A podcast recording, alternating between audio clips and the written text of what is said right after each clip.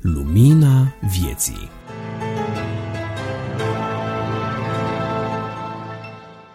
Bine v-am regăsit la numărul din februarie al revistei Lumina Vieții în 2021. Adi Tămășan la microfon și pentru început vreau să aduc uh, obișnuita notă a redacției. Astăzi, ca de obicei, veți uh, urmări aceleași obișnuite rubrici, însă cu un conținut aparte. Un conținut, aș spune eu, binecuvântat, așa cum este fiecare, pentru că noi, colaboratorii revistei, ne rugăm ca acest conținut să fie deosebit și să atingă inimile celor care îl ascultă. La realizarea acestui număr au contribuit următorii. George Iordan, Adi Tămășan, Florin Scrob, Cristi Simion, Carmen și Marius Motora, Dumitru Tudorache, Vasile Cabreanu, Grigore Frișan, Adela Moacă, Rodica Pelinel, Bogdan Suciu și Nicu Turcu. Așadar, rostul revistei Lumina Vieții este acela de a ajuta pe nevăzători și nu doar să cunoască credința creștină, să îl întâlnească pe Domnul Isus și să aibă o relație personală cu acesta. Îi ajutăm pe oameni să se apropie de Dumnezeu prin mesajele și încurajările care le aducem și nu ne angajăm în niciun fel de dispute pe teme religioase, deși suntem uh, un colectiv de colaboratori și editori din diferite confesiuni creștine, nu ne plac disputele interconfesionale, ba din potrivă, dorim să ajutăm pe cei care au fost afectați de ele să înțeleagă că Isus, Mântuitorul nostru, este dincolo de religii, este dincolo de ambițiile oamenilor, de organizațiile omenești. Isus vrea să ne închinăm lui în Duh și în adevăr și dorim ca adevărul și Duhul lui Hristos să călăuzească pe colaboratorii acestei reviste atunci când împărtășesc mesajele lor către public. Asociația ProLumina, cea care este în spatele acestui proiect, încurajează pe cei care ascultă revista aceasta să o împărtășească și cu alții, distribuind linkul podcastului pe care îl folosim pentru distribuirea revistei. Așadar, în orice aplicație de podcast puteți căuta după termenul Lumina Vieții și vă puteți abona la revistă în felul acesta, în mod gratuit. Puteți da linkul mai departe, puteți spune și altora despre revistă, iar dacă nu puteți face lucrul acesta pe un telefon, puteți de asemenea asculta revista Lumina Vieții pe website-ul asociației la www.prolumina.ro. Mulțumim că ne sprijiniți în rugăciunile noastre, mulțumim pentru sprijinul pe care ne-l dați pentru strângerea și editarea materialelor, îndeoseb cei care colaborează cu noi, mulțumim pentru păreri, pentru opinii și de asemenea mulțumim tuturor celor care ar dori să doneze ceva pentru sprijinul acestui proiect. Informații despre cum puteți dona se pot găsi la pagina donații de pe site-ul asociației. Așadar, în continuare vă doresc audiție plăcută și nu uitați că așteptăm părerile și opiniile noastre la adresa de e-mail luminavieții.arond.prolumina.ro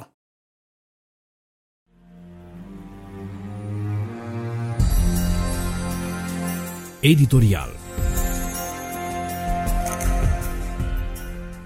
Bine v-am reîntâlnit, dragi ascultători ai revistei Lumina Vieții.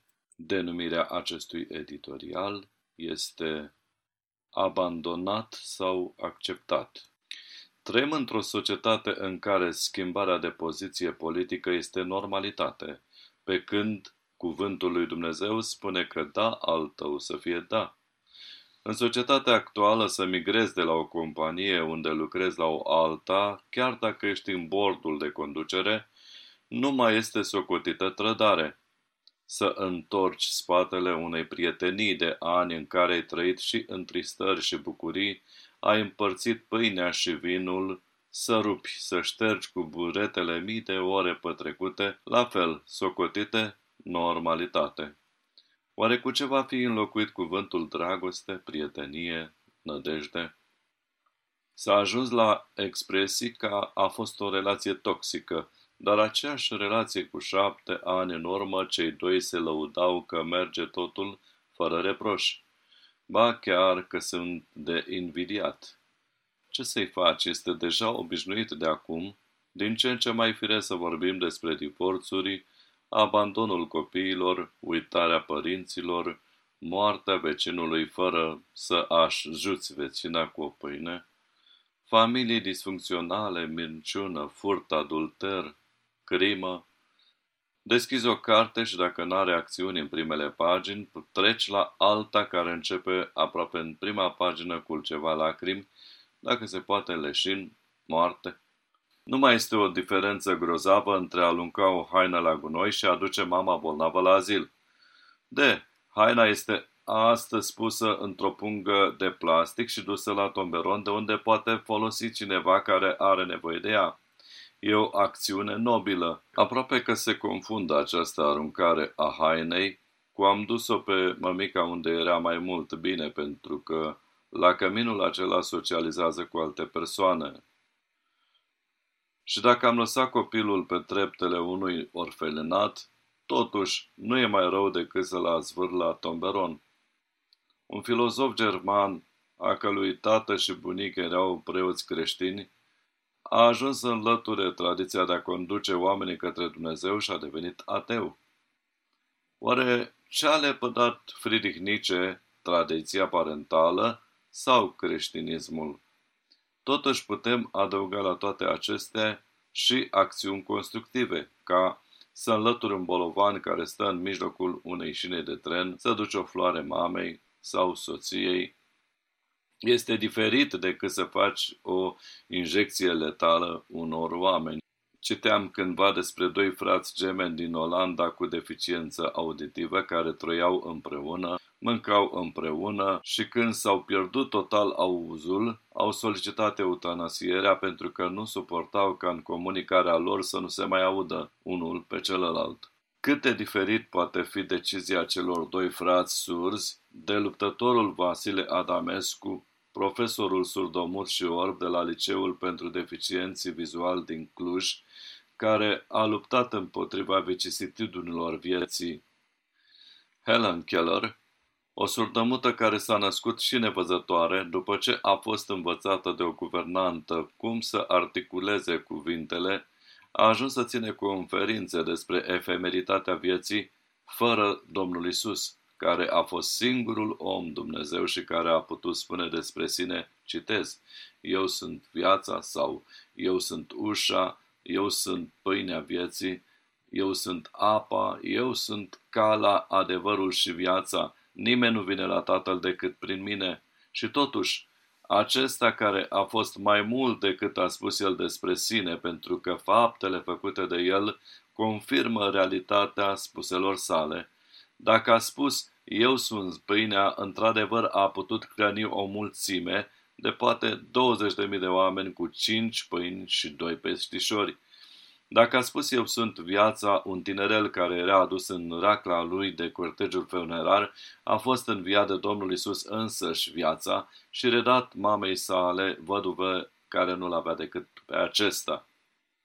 De asemenea, știind din Evanghelia după Ioan că Lazar a fost înviat și multe alte minuni făcute de Domnul nostru. Sfântul Ioan Botezătorul spunea despre Domnul Isus, Iată mielul lui Dumnezeu care ridică păcatul lumii.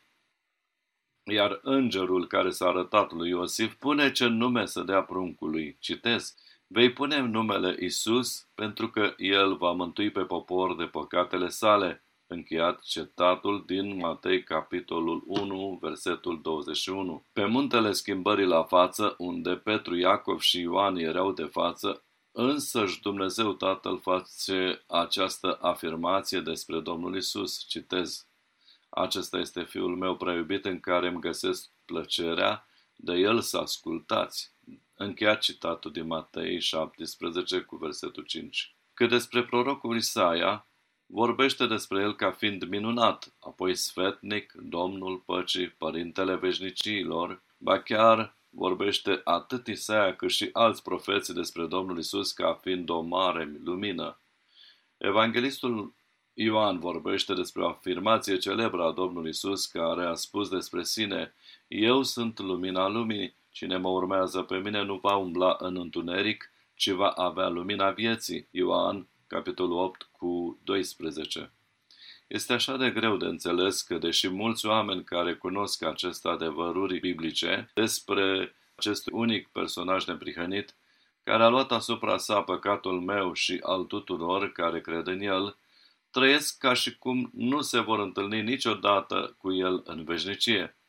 Ori necredința omului în Domnul Isus este aici și acum, abandonarea lui Dumnezeu ca și cum ai aruncat un obiect care nu-ți folosește. Când în decembrie 1968 o navă cosmică a parcurs pentru prima dată distanța de la Pământ la Lună, astronauții americani au deschis Biblia la prima pagină și au citit relatarea despre creație. Abia ajuns pe Pământ, NASA a primit un demers de protest semnat de 37.000 de persoane. Ei au fost acuzați că au folosit banii contribuabilului pentru propagandă religioasă. Oare să citești din Sfânta Scriptură despre Creatorul tău în auzul cuiva să fie numită propagandă?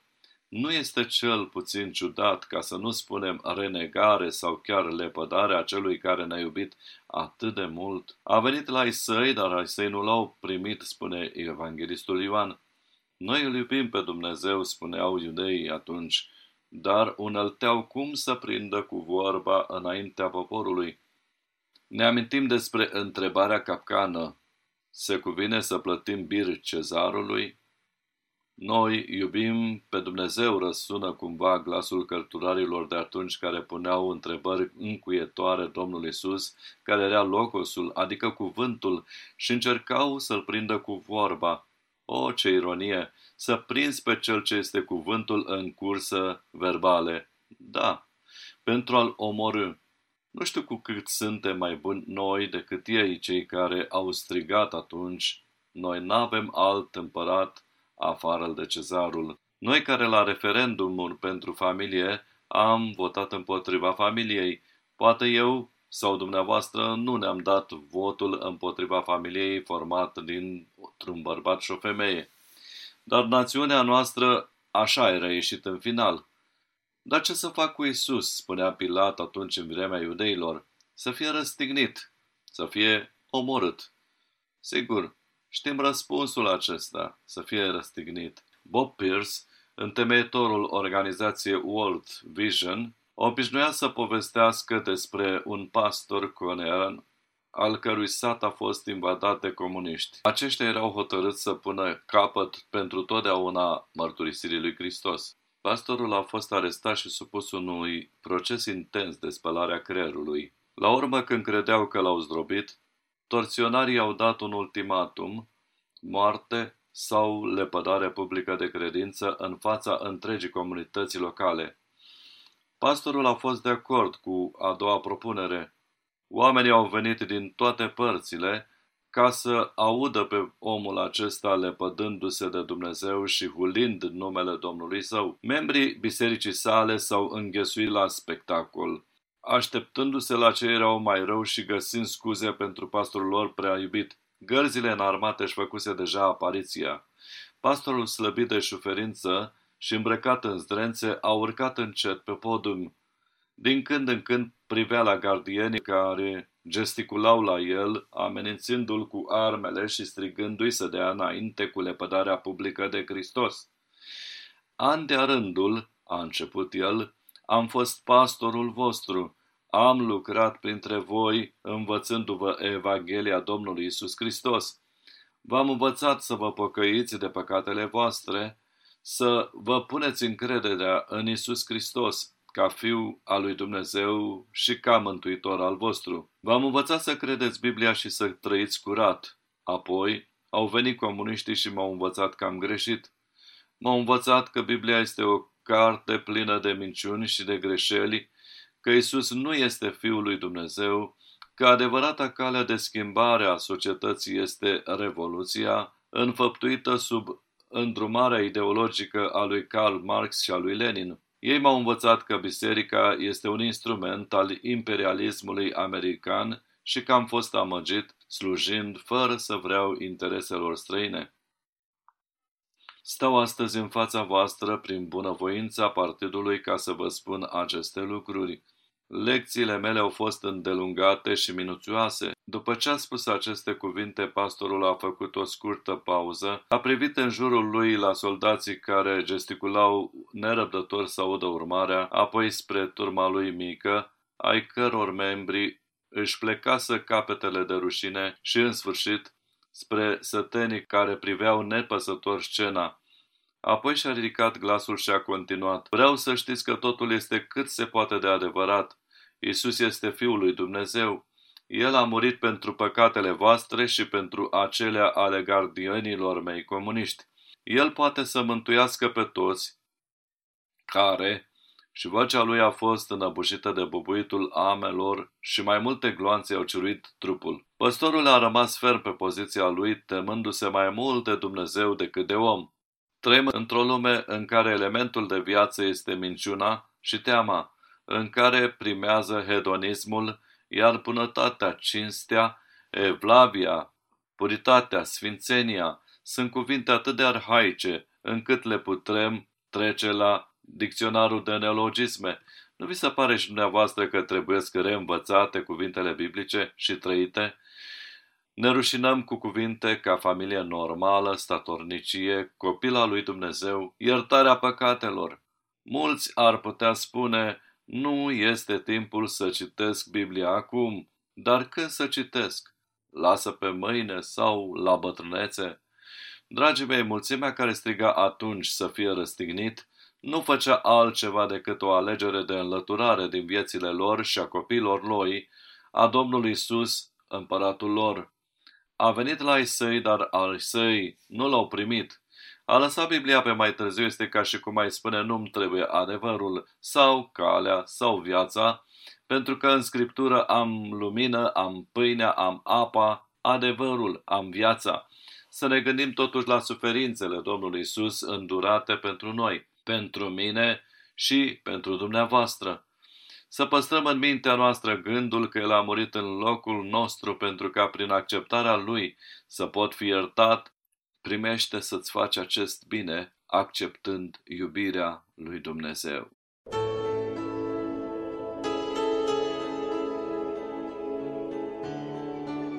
Vestea bună Bun găsit, dragi ascultători, Adi Tămășan de data asta la microfon în rubrica Vestea Bună. Îl înlocuiesc pe Ștefan, care n-a putut uh, contribui luna aceasta. Prin ajutorul lui Dumnezeu sper să pot împărtăși la fel de bine cu dumneavoastră și eu câteva gânduri legate de această temă.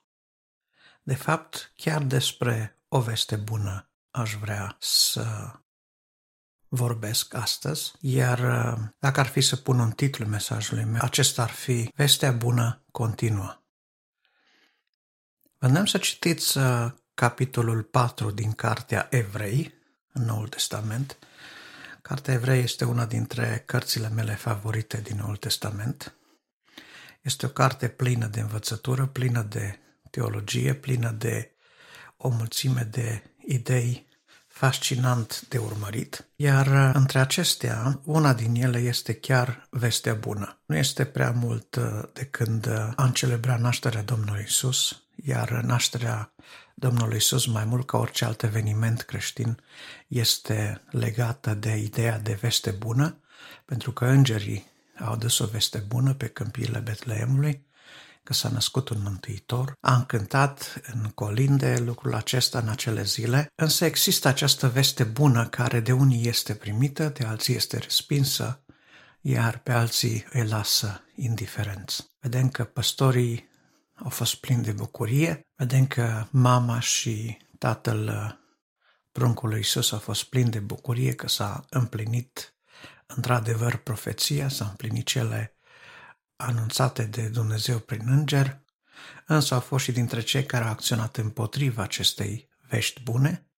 Irod bunăoară avea toate motivele să înlăture orice potențial rival de la tronul său, așa că a trimis uh, ostașii în uh, preajma Betleemului să ucidă pe cei întâi născuți, măcar că între timp Isus nu mai era acolo. Așadar, iată că o veste bună poate lovi, ca să spun așa, în mai multe direcții. Pentru unii poate fi bună, pentru alții nu este chiar așa de bună, iar pentru alții este absolut indiferentă. Nu face nicio diferență. Citind Evrei capitolul 4, putem găsi următoarele. Să luăm dar bine seama că atâta vreme cât rămâne în picioare făgăduința intrării în odihna lui, niciunul dintre voi să nu se trezească venit prea târziu. Căci și nouă ni s-a dus o veste bună ca și lor, dar lor cuvântul care le-a fost propovăduit nu le-a ajutat la nimic, pentru că nu a găsit credință la cei ce l-au auzit. Pe când noi,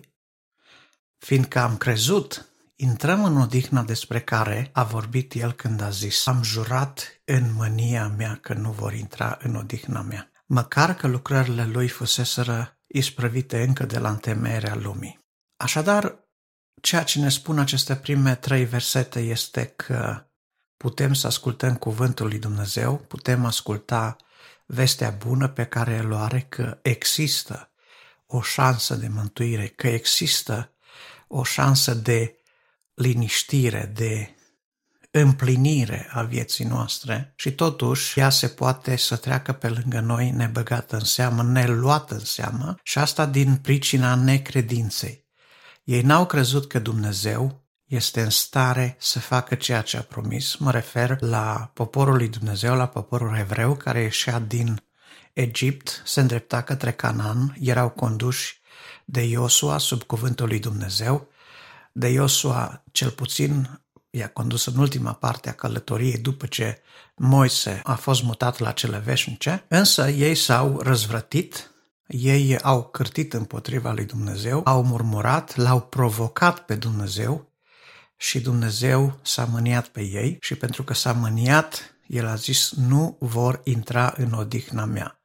Iar odihna despre care face referire acolo era țara Canaan, deși Scriptura, dacă ne uităm în continuare, vorbește în cazul nostru, în cazul celor care citesc Noul Testament astăzi, la mii de ani după ce am văzut acea pildă de neascultare, vorbește de o altă odihnă, căci într-un loc a vorbit astfel despre ziua șaptea. Dumnezeu s-a odihnit în ziua șapte de toate lucrările lui și aici este zis iarăși, nu vor intra în odihna mea. Deci, fiindcă rămâne să intre cineva în odihna aceasta și pentru că aceia cărora li s-a vestit întâi vestea bună n-au intrat în ea din pricina neascultărilor, el hotărăște din nou o zi astăzi, zicând în David, după atâta vreme, Astăzi, dacă auziți glasul lui, nu vă împietriți inimile. Ce vor să zică aceste versete? Că Dumnezeu a avut o odihnă pentru Israel,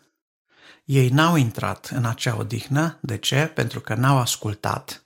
N-au ascultat de Dumnezeu din pricina neascultării. Iată că necredința face casă bună sau are legătură strânsă cu neascultarea. Din tot poporul acela de mii de oameni care au ieșit din Egipt, au fost doar doi care au intrat în Canaan. Doi care au ieșit din Egipt au și ajuns în odihnă, Iosua și Caleb.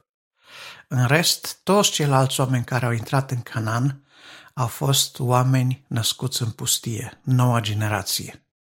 Doi lideri bătrâni, însoțiți de un popor care n-a îndurat patimile Egiptului, dar care au avut ca părinți pe niște răzvrătiți care au murit în pustie. Asta este epopeea călătoriei evreilor prin pustie în câteva cuvinte. Deci iată că ei n-au intrat din pricina neascultării lor, ei ne folosesc nouă ca o pildă astăzi să ne spună că și noi la rândul nostru, dacă nu vom crede cuvintele lui Dumnezeu, dacă nu vom asculta de ceea ce spune El, urmează să avem aceeași soartă, adică a fi respinși de la odihnă, a fi lăsați pe din afară. Așadar, zice, Scriptura spune prin David după multă vreme sau după atâta vreme, adică la secole mai târziu, după ce s-a întâmplat evenimentul ieșirii din Egipt, Dumnezeu vorbește din nou prin David și zice, astăzi, dacă aude cineva glasul meu, să nu își împietrească inima.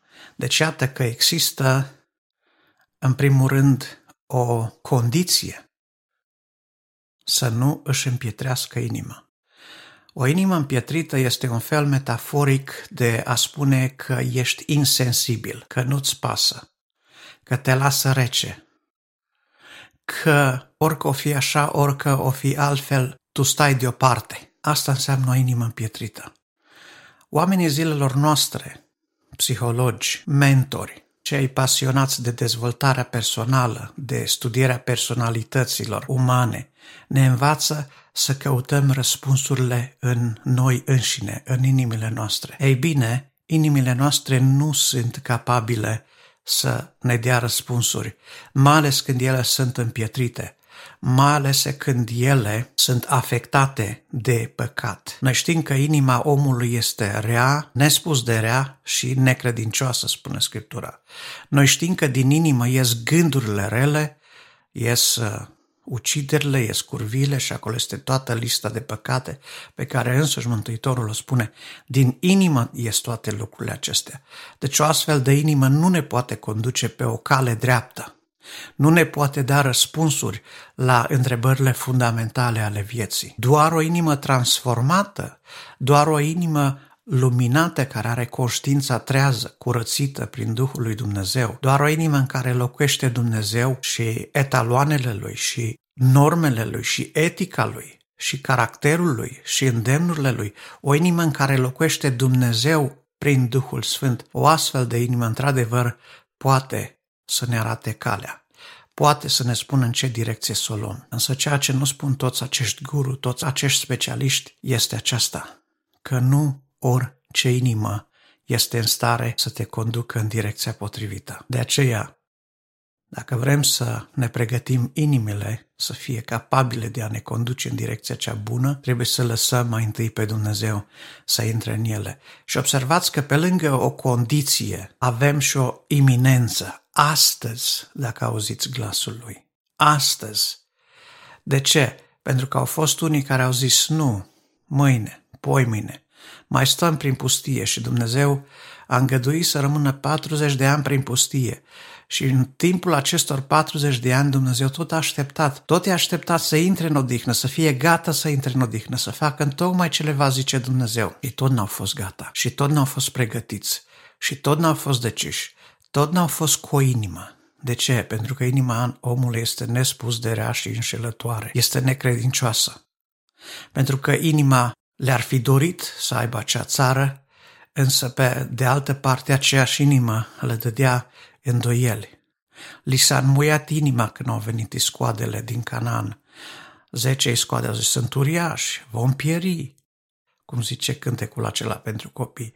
Doar doi au fost care au ridicat inima poporului și le-au îndreptat ochii către Dumnezeu. Dacă Domnul este cu noi, El îi va da în mâinile noastre și îi vom birui. Iată așadar că singurii care au putut uh, întări inima poporului, singurii care au avut direcția potrivită, au fost acești doi oameni care au avut o inimă transformată de Dumnezeu. Inimile celorlalți au fost inimi înmuiate de incertitudini, inimi înmuiate de necredință, inimi înmuiate de teamă. Așadar, există o iminență pentru vestea bună, iar iminența este ascultă această veste bună astăzi. Primește-o astăzi. Bucură-te de toate beneficiile ei astăzi, aici și acum. Au fost unii care au lălăit cu momentul acceptării acestei vești bune și au murit în pustie. Avem pildă, secole înainte, în cei care au ieșit din Egipt îndreptându-se către Canaan. De ce să cădem și noi în aceeași pildă de neascultare? Mai târziu a fost din nou spus acest cuvânt. Astăzi, dacă auziți glasul lui, dacă ne vom uita în Evrei, capitolul 3, doar dând o pagină mai înainte, vom vedea că prin Duhul Sfânt au fost spuse aceste cuvinte. Ni se spune acolo la un moment dat. Astăzi, dacă auziți glasul lui nu vă împietriți inima. După aia ni se spune că dacă le-ar fi dat Iosua, n-ar mai fi vorbit Dumnezeu după aceea despre o altă zi. Deci iată că odihna aceea spre care îi îndrepta Iosua pe evrei, Cananul, era, dacă vreți, o prefigurare a adevăratei odihne pe care Dumnezeu dorește pentru fiecare din noi. Rămâne dar o odihnă ca cea de sabat pentru poporul lui Dumnezeu. Cum este odihna de sabat? Este acea stare în care poți să rămâi liniștit, să te odihnești de munca fizică, să cugeți la cele ale sufletului, să îl lauzi pe Dumnezeu și cine a avut ocazia să vadă o zi de sabat petrecută de evrei în uh, ritualul lor de închinare, în ritualul lor de liniștire, de părtășie în mijlocul familiilor lor, ar putea înțelege ce înseamnă odihna de sabat. Fiindcă cine intră în odihna lui, se odihnește și el de lucrările lui, cum s-a odihnit și Dumnezeu de lucrările sale. La ce se referă asta? Se referă la faptul că cel care a primit odihna lui Dumnezeu termină cu frământările, termină cu incertitudinile, termină cu nesiguranța, termină cu teama, este unul dintre cei care începe și duce la bun sfârșit și este mulțumit că a isprăvit ce era de isprăvit și poate să fie liniștit în inima lui în orice moment, în orice zi, bucurându-se ca de o zi liberă în care își petrece timpul nu urmărind uh, multimedia și entertainment, dar reflectând la viața lui, având un moment de mulțumire, având un moment de proslăvire a celui care ne dă toate lucrurile, de luni până duminică și luându de la capăt săptămână de săptămână. Să ne grăbim, dar, să intrăm în odihna aceasta, pentru ca nimeni să nu cadă în aceeași pildă de neascultare. Deci, iată imperativul acestei uh, porunci date, pentru că vestea bună vine în direcția aceasta, vine cu motivația aceasta.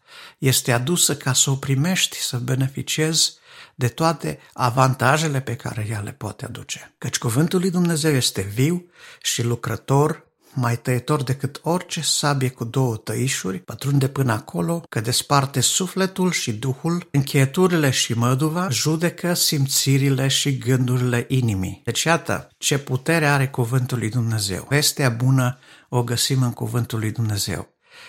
Vestea bună are capacitatea de a merge până în ADN-ul ființei tale, dacă pot spune așa. Ea merge la sufletul tău, merge la duhul tău, merge în partea emoțională a ființei tale, merge în partea spirituală a ființei tale, cuvântul lui Dumnezeu are efect chiar asupra trupului și sănătății tale. Și să nu uităm, oameni care trăiesc cu Dumnezeu, care ascultă de cuvântul lui Dumnezeu, în mod categoric beneficiază de o sănătate emoțională și mentală deasupra oricărei probleme. Nici o făptură nu este ascunsă de el, ci totul este gol și descoperit înaintea ochilor celuia cu care avem a face. Deci, atât, oricât ne-am eschiva noi, oricâte motive am aduce noi să rămânem indiferenți, Dumnezeu ne pătrunde prin cuvântul Lui și ne arată că, în fond și la urma urmei, este pur și simplu decizia noastră de a spune nu, nu vreau ceea ce vrea Dumnezeu pentru mine. Până la urma urmei, toate motivele sunt paravane puse înaintea acestui ultim și foarte de bază gând, nu vreau să fac ce îmi spune Dumnezeu. Astfel, fiindcă avem un mare preot însemnat care a străbătut cerurile pe Iisus, pe Fiul lui Dumnezeu, deci iată că aici este dat numele Lui și calitatea Lui de Fiul lui Dumnezeu, să nu existe nicio îndoială în direcția aceasta, să rămânem tari în mărturisirea noastră. Căci nu avem un mare preot care să n-aibă milă de slăbiciunile noastre, ci unul care în toate lucrurile a fost ispitit ca și noi, dar fără păcat. Să ne apropiem, dar cu deplină încredere de scaunul Harului, ca să căpătăm îndurare și să găsim har pentru ca să fim ajutați la vreme de nevoie. Deci, iată că dacă primim această veste bună, imperativă, această veste bună care este condiționată de ascultare, de a-L crede pe Dumnezeu pe cuvânt. Dacă lăsăm ca această veste bună a mântuirii care constă în acceptarea voii lui Dumnezeu și în ascultarea de ceea ce ne spune El, dacă acceptăm această invitație de a intra în odihna oferită de Dumnezeu, mergând total pe mâna Lui, atunci putem avea încredere să ne apropiem de tronul Harului, să căpătăm îndurare, să găsim har, pentru ca să fim ajutați la vreme de nevoie. Și oare nu suntem astăzi în zile de nevoie? Oare nu avem nevoie de ajutorul lui Dumnezeu azi? Și nu doar azi, dar în fiecare zi a vieții noastre. Trăim tot felul de crize în viața noastră. Acum trecem printr-o pandemie, trăim crize personale, trăim crize la nivel de comunitate, trăim crize în familie. În toate aceste vremuri de nevoie putem avea această garanție că dacă ne apropiem de tronul Harului, putem găsi îndurare și har la tronul îndurării. Doar că trebuie să acceptăm vestea bună adusă de Mântuitorul nostru, că doar în El există mântuire. El este Cel care a străbătut cerurile, El este Cel care a vorbit omenirii printr-un limbaj nou, el a vorbit prin limbajul dragostei și al sacrificiului. El s-a dat pe sine însuși pentru noi și așteaptă să acceptăm această veste bună pe care a adus-o El, că avem șansa să ne liniștim sufletele, să căpătăm pace, să facem pace cu Dumnezeu, să facem pace cu noi înșine, să fim uh, eliberați de orice vină, să fim curățiți de păcate, să putem trăi liniștiți ca într-o zi de odihnă de sabat. Să trăim odihniți și mulțumiți așa cum a fost Dumnezeu când s-a uitat la creația Lui și a zis, iată, toate lucrurile sunt bune. Aș vrea ca și noi să putem trăi această stare de odihnă, de mulțumire pe care Dumnezeu o dă celor care prin credință ascultă de chemarea Lui. Vestea bună pe care vă aduc astăzi este aceasta, că Dumnezeu are mântuire, pace și binecuvântare și pentru voi, astăzi, aici și acum. Dar să nu uităm, există acestea, aceste câteva lucruri, există un imperativ, astăzi. Nu o lăsa pentru o altă dată, că nu știi dacă vei mai apuca o altă zi, un alt moment când să intri în odihna lui. În al doilea rând, există o condiție. Ascultă de ceea ce spune cuvântul lui Dumnezeu, vestea bună, pentru că cei care n-au ascultat au pierit și ne-au dat nouă o lecție, ca să nu călcăm și noi pe aceiași pași greșiți pe care ei au făcut înaintea noastră. În al treilea rând, nu uita, există o nădejde în vestea bună, că oricând am fi în nevoie, există ajutor la tronul Harului. Amin.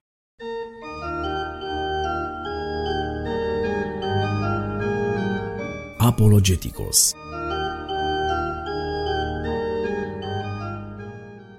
În rubrica Apologeticos de astăzi să ascultăm istorisirea vieții unei sfinte englezoice de data aceasta din perioada începutului reformei.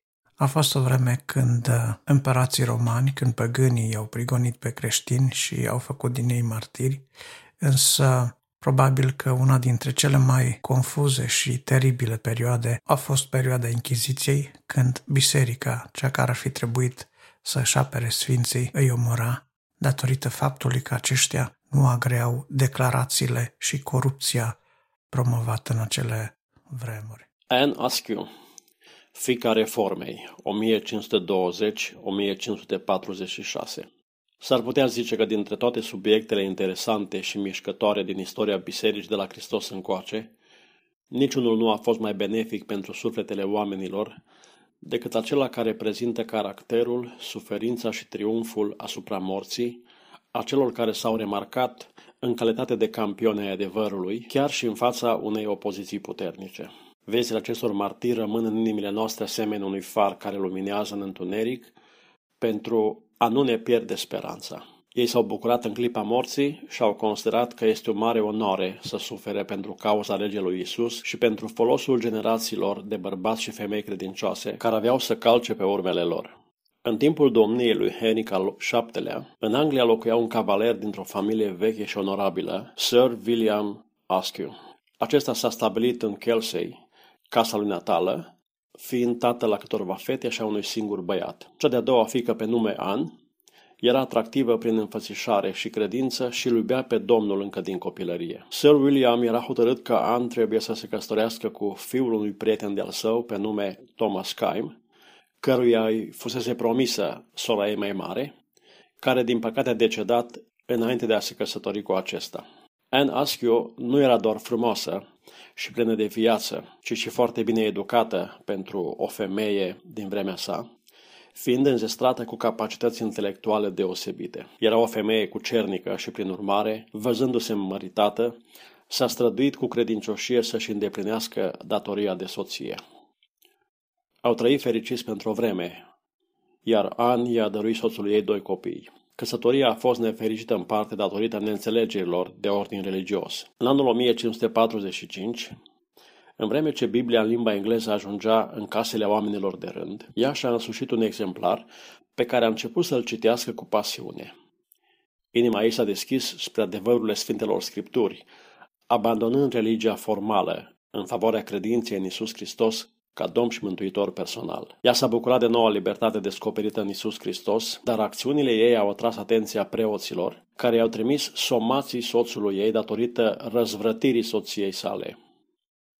Anne i-a mărturisit soțului că nu mai era o romano-catolică, ci o adeptă a doctrinei reformei. Datorită presiunii bisericii, soțul și-a alungat soția de acasă, cu toate că a recunoscut că era cea mai devotată femeie pe care a cunoscut-o vreodată. Anne și-a găsit un refugiu la niște prieteni care i-au înțeles fuga și care îi împărtășeau un ascuns credința.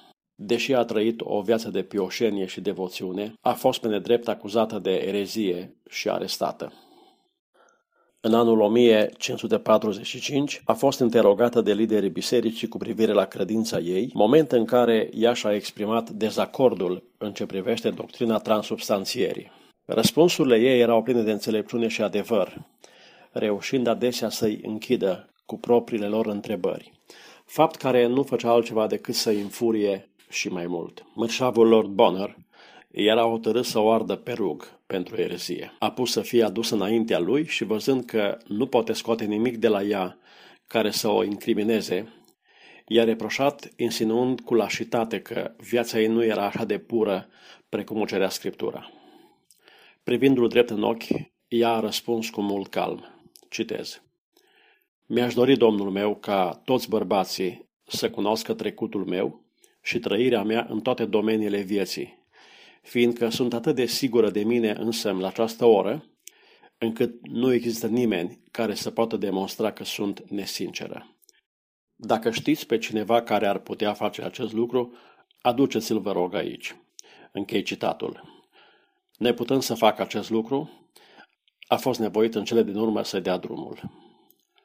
Lordul cancelar al Austriei era pe vremea aceea Thomas Risley, unul dintre cei mai crus conducători care au deținut puterea în Anglia vreodată. El era strâns asociat cu episcopul Gardiner în toate măsurile luate pentru a năbuși reforma. El a preluat acuzarea acestei frumoase femei, cărei inocență și puritate nu a avut puterea de a-i atinge inima nemiloasă. A chemat-o înaintea Consiliului și a supus-o unei examinări care a durat cinci ore. El a întrebat-o care este părerea ei despre pâinea folosită în Euharistie. Cred, a răspuns ea, că atunci când iau pâinea spre pomenirea morții lui Hristos, în cadrul unei adunări creștine, cu mulțumire și după sfânta sa învățătură, iau în parte și de roadele patimilor sale glorioase. Domnul Paget, un membru al Consiliului, îi se adresă într-un ton mai amabil decât o făcuseră antevorbitorii săi. Cum poți evita cuvintele lui Hristos care spun luați, mâncați, acesta este trupul meu care se frânge pentru voi? Ea i-a răspuns. Sensul celor spuse de Hristos în acest pasaj este asemănător cu sensul celorlalte locuri din Scriptură în care a spus Eu sunt ușa, eu sunt vița, iată mielul lui Dumnezeu, Stânca aceea era Hristos și alte asemenea referiri la sine însuși. Nu ar trebui să-L identificăm pe Hristos cu acele lucruri materiale, căci altfel l-am face o ușă, o viță, un miel, o piatră, contrar semnificației Duhului Sfânt. E adevărat că toate acestea se referă la Hristos, așa cum și pâinea semnifică trupul său în acest text. A fost trimisă înapoi la Newgate, iar următoarea zi a căzut bolnavă la pat. Crezând că este pe moarte, a solicitat permisiunea de a fi vizitată de bunul Hag Latimer, care s-a dovedit mai târziu a fi un martor credincios al lui Isus Hristos, el fiind cel care putea să aducă alinarea necesară prin sfaturile sale bune și folositoare, dar această dorință i-a fost refuzată de către persecutorii săi. Acesta a fost momentul în care ea și-a dat seama că dușmanii ei erau deciși să o condamne la moarte. A fost o femeie curajoasă, după cum o confirmă viața ei, femeie care în acel moment a cerut sprijin și mângâiere de la Hristos, primind puterea de a trece prin toate încercările cu tărie morală și resemnare. Pe 28 iunie, într-o zi de luni, a fost dusă la Guibald pentru a fi interogată din nou de Consiliu. A fost acuzată de erezie, dar ea a negat această imputare, susținând că nu a făcut nimic vrednic de moarte după legea lui Dumnezeu. Când a fost întrebată dacă a negat că sacramentul Euharistiei este trupul și sângele lui Hristos, ea a răspuns fără nici cea mai mică ezitare. Dumnezeu este Duh, a spus ea, și nu o turtă dulce. Lui trebuie să ne închinăm în duh și în adevăr, potrivit Ioan 4 cu 24, și nu printr-un omagiu superstițios adus unei turte transformată în Dumnezeu printr-o scamatorie papală. Conform legii Angliei, Anne Askew avea dreptul unui proces public în fața unui juriu, dar influența romano-catolică era suficient de puternică pentru a o priva de acest drept. Lordul cancelar Weasley, împreună cu episcopul Gardiner, și-au exercitat întreaga lor influență pentru a convinge conciliul să o condamne, ceea ce au și reușit. Pe data de 28 iunie 1546, Anne Askew a fost declarată vinovată de către conciliu și condamnată la moarte prin ardere pe rug. În luna iulie, Lordul Risley a poruncit ca Anne să fie torturată prin tragere pe roată. Pârghiile au fost rotite, provocându-i dureri groasnice, dar n-a scos niciun cuvânt. Urisley s-a înfuriat, văzând că nu are succes cu Anne, și a poruncit să fie torturată și mai tare. Ofițerul responsabil a fost atât de mișcat de femeia cucernică pe care o avea înaintea sa, încât a refuzat să asculte. În furia lui, Lordul Risley a înșfăcat el însuși pârghiile și a torturat-o fără niciun gram de milă. Trupul ei a fost întins până au ieșit oasele din încheieturi, aproape rupte. Când a fost dată jos de pe roată, a leșinat imediat de grosnică agonie. Cancelarul nemilos a ținut-o două ore întinsă pe solul rece, timp în care i-a cerut să renunțe la credința sa. Potrivit propriei sale mărturii, citez, am fost adusă într-o casă și întinsă într-un pat, cu oasele întrudite, aflate într-o durere așa de mare cum numai Iov a mai răbdat. Îi mulțumesc Domnului Dumnezeului meu pentru acest lucru. Închei citatul. Cuvintele ei nu transmit imaginea reală a stării în care se afla. Tortura suferită a împiedicat-o să-și mai folosească mădularele, care fusese desmembrate în timpul suferinței sale. De-a lungul întregii persecuții, Anne Askew și-a păstrat atitudinea răbdătoare. Toată cruzimea dușmanilor ei n-a reușit să o schimbe sau să smulgă de pe buzele ei vreo plângere necreștină sau vreun cuvânt nedemn de o femeie. Avea doar 25 de ani, ducea o viață bună, dar nu atât de bună ca să sacrifice conștiința pentru ea. Nu și-a dorit martirajul, dar nici nu a fugit de el, ci a trecut prin toate suferințele cu o fermitate și tandrețe neîntrecute în analele eroismului creștin. Nu și-a blestemat niciodată vrăjmașii, ci asemenea stăpânului ei binecuvântat, s-a rugat pentru ucigașii săi ca să fie salvați de pedeapsa meritată pentru faptele lor. Ziua execuției a sosit, iar Anne Askew, care nu era în stare să umble sau să stea în picioare datorită torturilor suferite, a fost adusă pe un scaun și legată de stâlp cu un lanț de fier peste talie. Trei alte victime ale Romei au fost aduse pe platformă pentru a fi arse pe rug împreună cu ea. Acestea erau John Laschel, un fost membru al Casei Regale, și tutorele Anne Askew, Nicholas Billenan, un preot din Shropshire, și John Adams, un croitor. Anne a fost legată de un stâlp separat, iar ceilalți trei au fost legați de cei doi stâlpi lăsați liberi. Ei se încurajau reciproc și era evident pentru toți cei prezenți că cei trei bărbați erau tot mai hotărâți pe măsură ce vedeau curajul femeii frumoase care avea să moară alături de ei. Cât despre Anne Askew, fața ei era calmă și liniștită. Avea un chip de înger și o față sclipitoare, a spus unul dintre martorii oculari la moartea ei. Când pregătirile au luat sfârșit, episcopul Saxton s-a urcat la amvon și a început să le predice martirilor. Cuvintele lui erau inutile și totuși, în ciuda suferințelor sale, Anna a ascultat cu atenție discursul.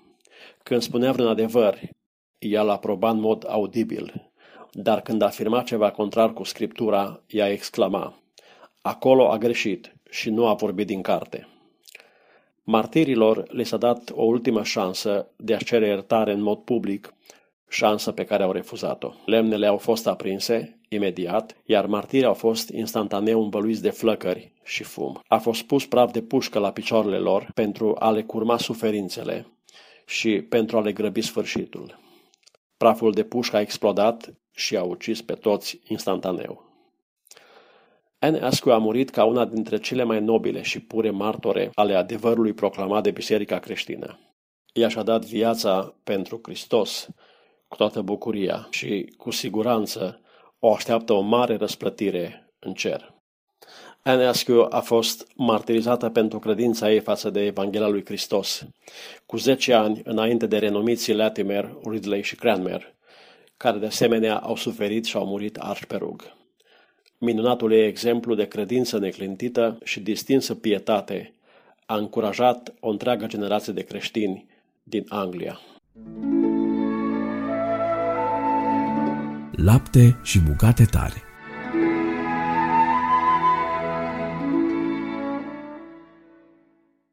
Pace.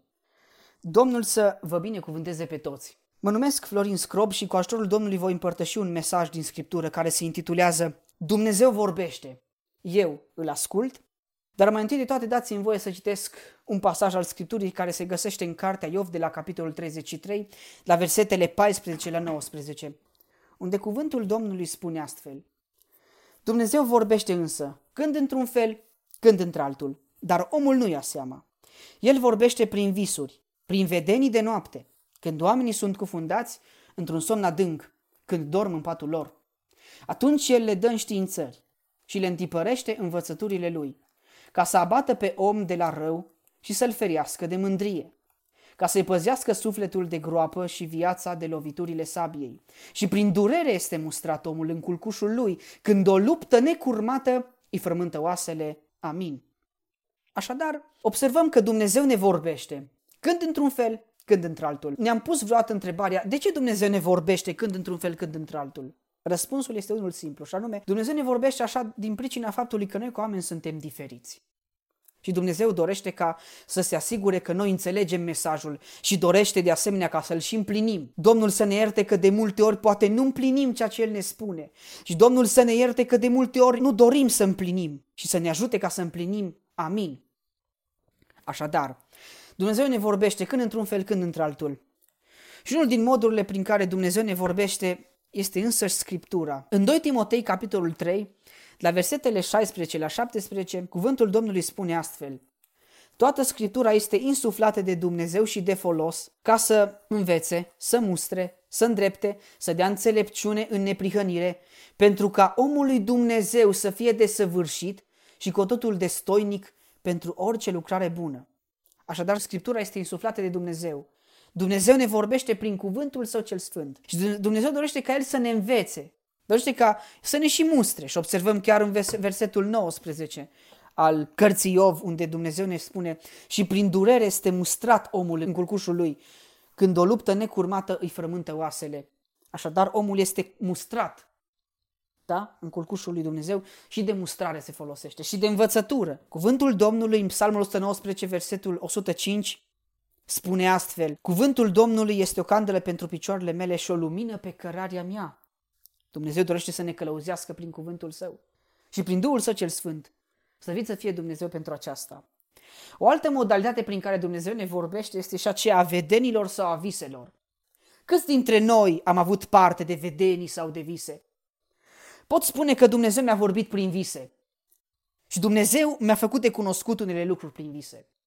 Mi-a arătat cum să mă raportez la unele lucruri, Mi-a arătat alte lucruri, nu vreau să intru în detalii aici, dar doresc să subliniez faptul că Dumnezeu într-adevăr vorbește și prin vedenii și prin vise. În cartea Numeri, capitolul 12, versetul 6, Dumnezeu dorește să ne arate, să le, Dumnezeu le-a arătat de fapt și dorește și noi să ne arate, dar în primul rând Dumnezeu le-a arătat israeliților, poporului său, a arătat felul în care Dumnezeu vorbește și a spus că dacă va fi un proroc între, printre ei, în mijlocul lor oarecum, Dumnezeu se va arăta fie într-o vedenie, fie într-un vis. Și Dumnezeu dorește să ne arate faptul că El vorbește fie prin vedenie, fie prin vise.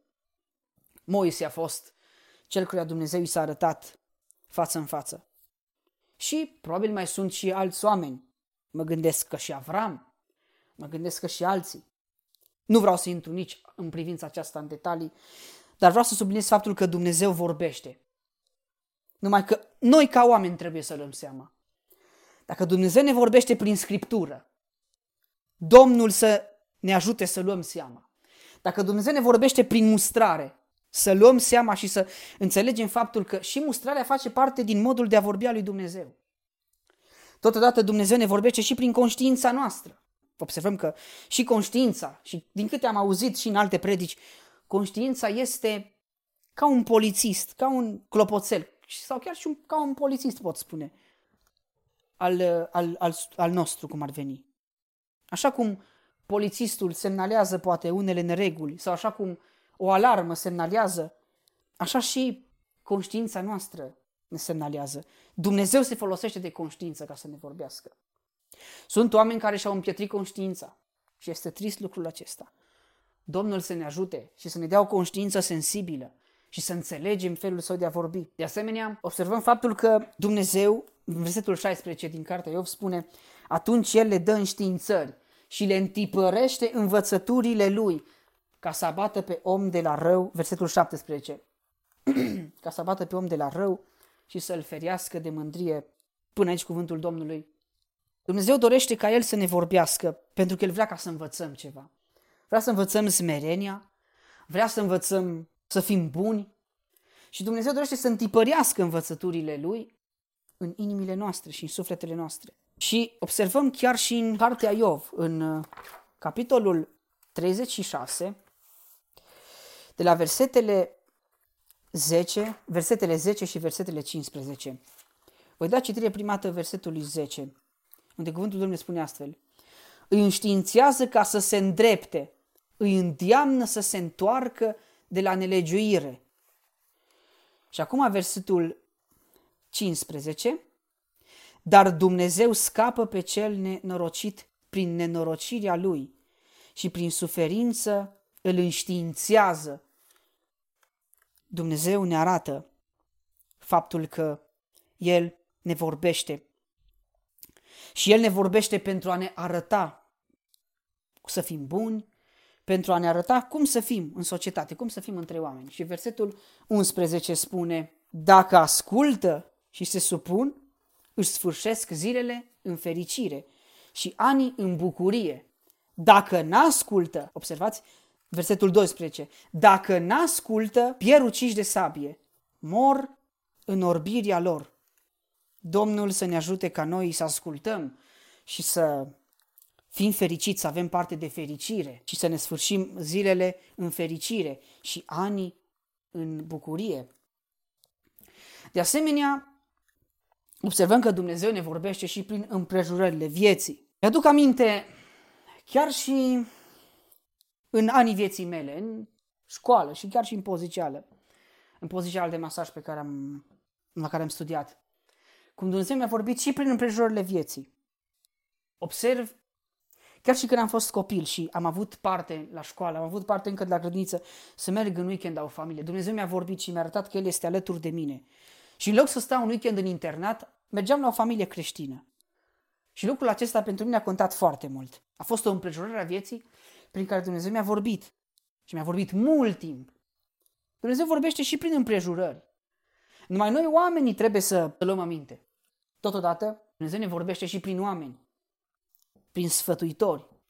Numai că trebuie să avem sfătuitori buni. Căci, după cum spune cuvântul Domnului, tovărășiile rele stric obiceiurile bune. Și permiteți-mi să completez acum, Tovărășiile bune strică obiceiurile rele. De asemenea, este foarte important să avem sfătuitori buni, deoarece Dumnezeu și prin aceștia ne vorbește. Dumnezeu are multe modalități de a ne vorbi. Dumnezeu ne vorbește. Noi ca oameni ascultăm, Dumnezeu ne vorbește. Noi ca oameni înțelegem felul în care Dumnezeu ne vorbește. Dorim să luăm seama. Că spune cuvântul Domnului că Dumnezeu vorbește când într-un fel, când în altul. Numai omul nu ia seama. Și e trist. E trist. Dacă nu luăm seama la cuvântul lui Dumnezeu, dacă nu luăm seama la scriptură, la mustrare, la vedeni sau la vise, la împrejurări, la oameni, la sfătuitori, la alte modalități prin, al, prin care Dumnezeu ne vorbește, dacă noi nu luăm seama, vom pieri oameni buni. Spune în cuvântul Domnului, cine ascultă sfârșește bine, cine nu ascultă sfârșește rău. Mi s-a întâmplat și mie să dau altora sfaturi și n-au ascultat. Nu o spun asta cu mândria ca să vă arăt că eu sunt sfătuitor bun, nu. Și mi s-a întâmplat ca și alții să-mi dea sfaturi și eu să nu ascult. Domnul, Dumnezeu să mă ierte că n-am ascultat de sfaturile altora. Și Domnul Dumnezeu să ierte și pe cei care nu mi-au ascultat sfatul. Domnul să ne ierte pe toți și să ne ajute ca de acum încolo să înțelegem un lucru, că Dumnezeu vorbește. Noi ca oameni ascultăm. Domnul să ne ajute la aceasta, să ascultăm și să înțelegem. Și Domnul să vă binecuvânteze pe fiecare în parte. Amin. Profunzimi.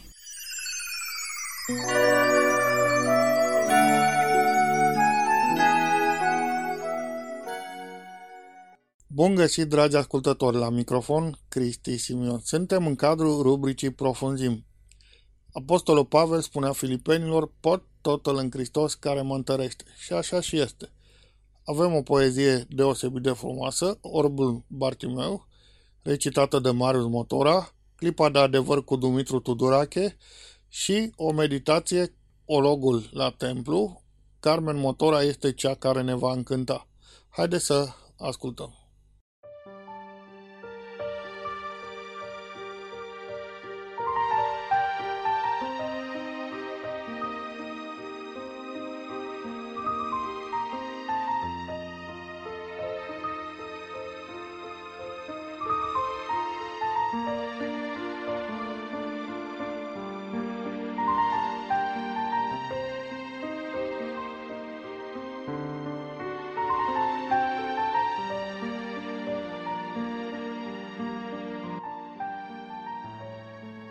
Pășeam pe un pământ întunecat, prin viacuri de beton și de rugină, iar sufletul îmi striga încătușat, lumină vreau, doresc să am lumină. Buchete mari din flori de mucegai am adunat pe câmpul vieții mele. Buchete mari, dar cui să le legai? Și cine îți dă garoafe schimb pe ele? Un cerșător lângă al vieții drum, un orb ce cere într-una de pomană. Aceasta aș fi, Iisuse, și acum, de nu mai fi băgat nici tu în seamă. Când într-o zi un zvon am auzit și în jurul meu un vuie de mulțime, și voci care șopteau necontenit. Iisus din Nazaret, Mesia vine. Cu ochii întunecați privind spre nicăieri, împins de oameni cu dispreț și silă, am început să strig din răsputere, Iisuse, Fiul lui David, ai milă de mine. Mulți mă certau și îmi spuneau să tac, dar tu m-ai auzit, erai aproape. Și când m-ai întrebat, ce vrei să-ți fac? Eu am simțit lumina ta pe pleoape. Și ți-am răspuns cu lacrime fierbinți, în ochii mei cei stinși ca și tăciune. Din noaptea nesfârșitei biruinți, Vederea să mi-o capăt vreau la bunii. În cuvântul care l-ai rostit, vorbi atunci iubirea și puterea. credința ta pe tine te-a mântuit. Du-te în pace, capătă-ți vederea. Iar când lumina primului foton se furișă prin ochii mei spre mine, eu, orbul Bartimeu din Ierihon, am înțeles ce l-am simțit înainte.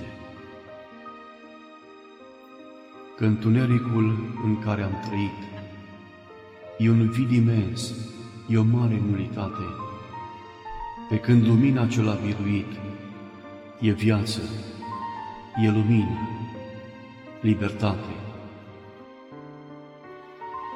Se stinse în urma al cetății zvon, iar noaptea își lăsa încet cortina. Pe drumul ce urca din Ierihon, eu, noul Bartimeu, urmam lumina.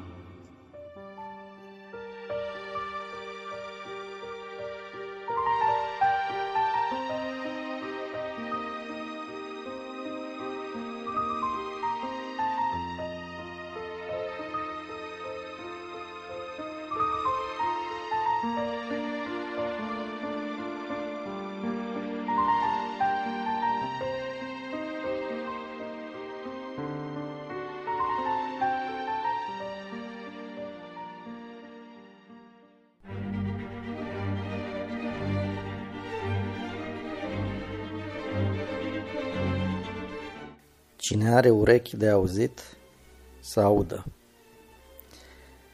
Așa le spunea Domnul Isus celor care veneau să-L asculte. Adevărul este că într-o lume în care se aud atâtea lucruri, într-o lume atât de confuză, este greu să te um, conectezi pe lungimea de undă a adevărului. Este greu să distingi adevărul de acele lucruri care par adevărate. Pe lângă aceasta, nu este suficient să auzi. Auzirea trebuie să fie urmată de acțiune. Acțiunea aceasta s-ar putea de multe ori să te coste. S-ar putea ca acționând să plătești un preț. Am să dau două exemple, două situații diferite. O situație în care, având urechi de auzit și acționând, um, ceea ce a urmat a fost un lucru pozitiv și o situație în care putea să fie ceva care să coste extrem de mult, chiar viața.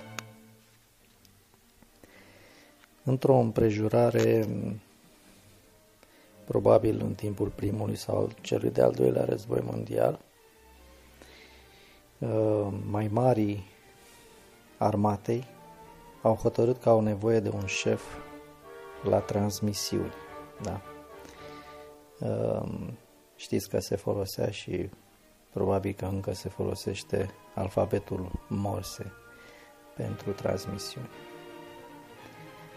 Ehm, au fost adunați ofițerii într-o sală mare ca să aștepte intrarea în cabinetul unde să se hotărască cine să devină șeful transmisiunilor în urma unui interviu firește. În uh, acel cabinet era nu numai uh, șeful armatei, ci și uh, regele, da, conducătorul țării de atunci.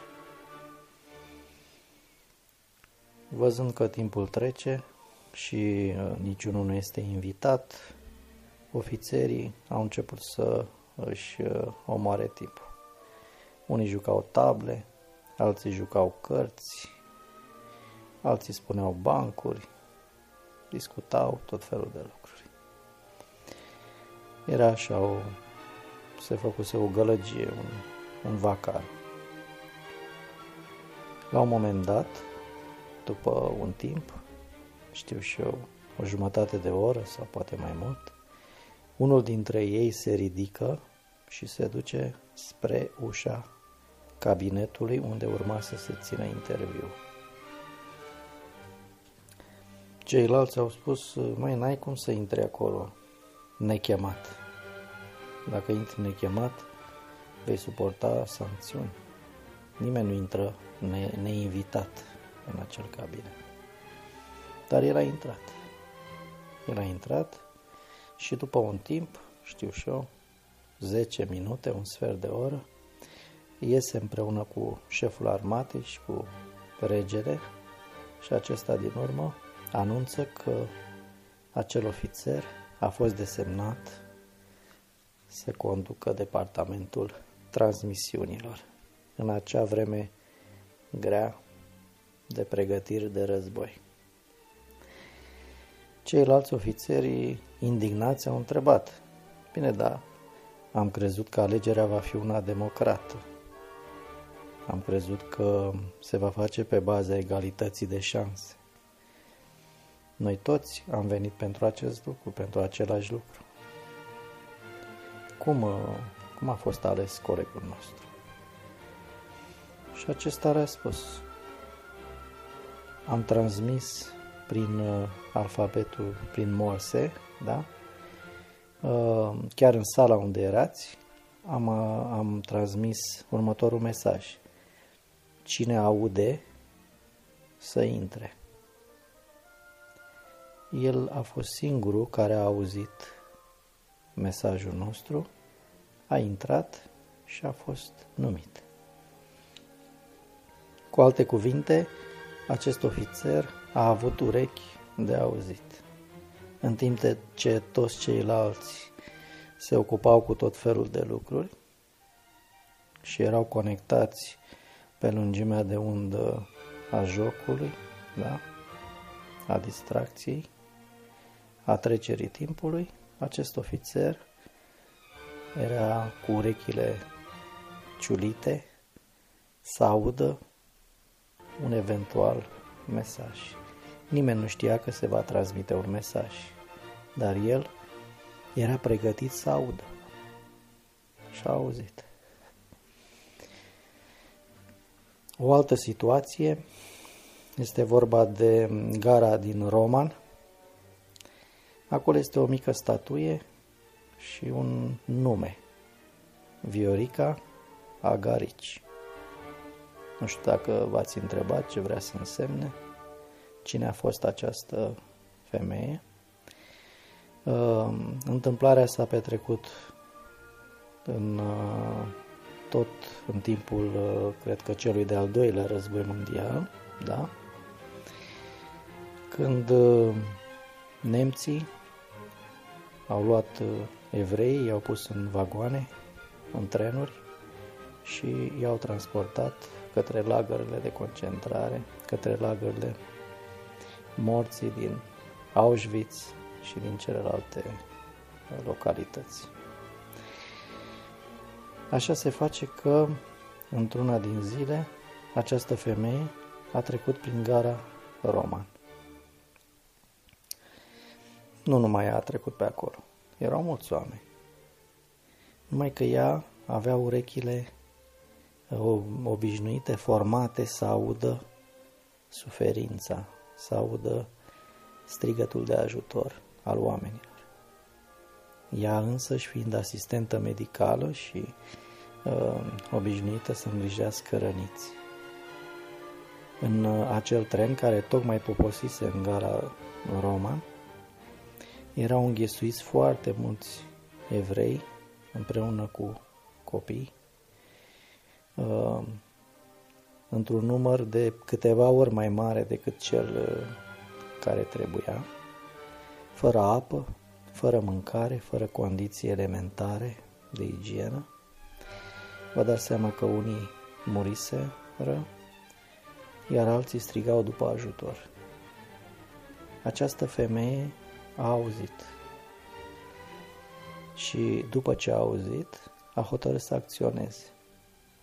S-a pus înaintea trenului, înaintea locomotivei, pe linie, și a spus acest tren nu pleacă de aici până când nu se deschid ușile și cei răniți, cei care au nevoie de ajutor, nu vor fi îngrijiți. Trenul era păzit de santinele germane. Unul dintre ofițerii germani a venit la ea, i-a pus uh, pușca în piept și a amenințat-o cu o moară, cu un pușcă. Ea a spus, dacă mă împuși pe mine, împuși pe maică ta, pe mama ta. A cerut să vorbească cu, a solicitat să vorbească cu regina mamă. I s-a dat această posibilitate, a povestit reginei ce se întâmplă, că este un uh, tren plin cu evrei în condiții inumane. Aceasta a vorbit uh, cu mareșalul Antonescu. Mareșalul Antonescu a vorbit cu comandantul armatei germane din, uh, din zona Moldovei, care a ordonat ofițerilor ce uh, însoțeau acest tren să facă în tocmai, să deschidă ușile, să dea jos răniții, pentru ca să fie îngrijiți. De ce? Pentru că această femeie, Viorica Agarici, a avut urechi de auzit și a urmat adevărul. Este adevărat că acest adevăr putea să o coste viața, dar ea a considerat că merită. Rezultatul a fost că cei în nevoie au putut fi îngrijiți. Când auzim cuvintele lui Isus, cine are urechi de auzit, când le citim și astăzi, probabil că în primă instanță ne dorim cu toții să avem aceste urechi. Dar vedeți că aceste urechi de auzit presupun și acțiune, iar de multe ori acțiunea s-ar putea să implice un anumit cost. Și cu toate astea, haideți să ne dorim să avem urechi de auzit adevărul.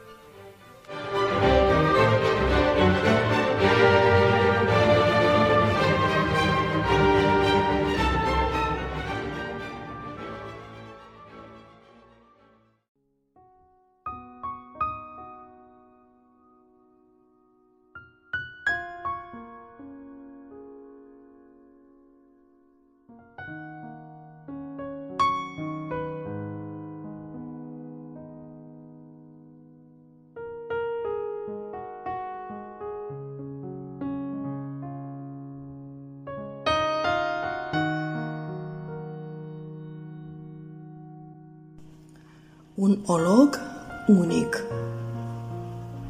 Meditație de Carmen Motora Faptele Apostolilor 3, de la 1 la 11 Era odată un olog. Băbăt zâmbind deja, câți ologi nu azi? Triști, înfrânți, cer și în milă și atât. Ologul ăsta însă a fost unic pe pământ, până acum. Așa se născuse. Niciodată nu simțise țărâna aspră sub tălpile lui de copil. Nici un pas, nici măcar împleticit. Îi privise doar pe ceilalți copii, alergând sălbatic, hârjonindu-se veseli, Joaca asta de copil nu o simțise niciodată. Anii au trecut mai bine de 40 și el era tot olog. La ce spun ologii? Să cerșească. Asta făcea la intrarea în templu. Primea câte un bănuț sau câte o batjocură. Câte o binecuvântare sau câte un blestem. se resemnase. Își știa starea și locul, doar trăise mai bine de jumătate din viață. Spuneam însă că ologul ăsta e unic. Uitase să mai spere, uitase să mai creadă și totuși, într-o dimineață, i s-a împlinit visul de copil. Ca și un fluture colorat și nestăvilit ce își abandonează coconul urât și vechi, așa a fost și cu el. Petru nu avea bănuți să-i dea, îl avea însă pe Isus și asta i-a dat. Isus, vindecătorul ologilor și surzilor și orbilor și celor ce au încetat să creadă și să viseze, să mai fie copii. Așa că a sărit în picioarele lui o loage de viață, tălpile lui au mușcat din țărână, setoase și nu se mai puteau opri. Alerga, sărea și țopăia ca un copil. Țopăia pentru toată copilăria lui. Râdea în hohote de bucurie, chiar și în templu, unde oamenii îl arătau cu degetul, îl priveau strâmb. Dar pentru el era doar Isus mare, nu oamenii mici. Nu mai era o loc, nici cerșător, nici lipsit de vise. Și apoi, ce olog nu țopăie după 40 de ani fără niciun pas? Ce olog nu chiuie sărind de bucurie când și-a recăpătat copilăria? Un olog unic în lume. Eu am fost. Tocmai când uitasem să mai cred, să mai visez, să mai fiu copil, Isus m-a apucat de mâna dreaptă și m-a ridicat. Picioarele mele oloage s-au întărit. Nu mai sunt olog, nu mai cerșesc și pot avea vise. Pot alerga și țopăi. Și cine ar putea condamna un olog că fuge și sare de bucurie și că e copil din nou.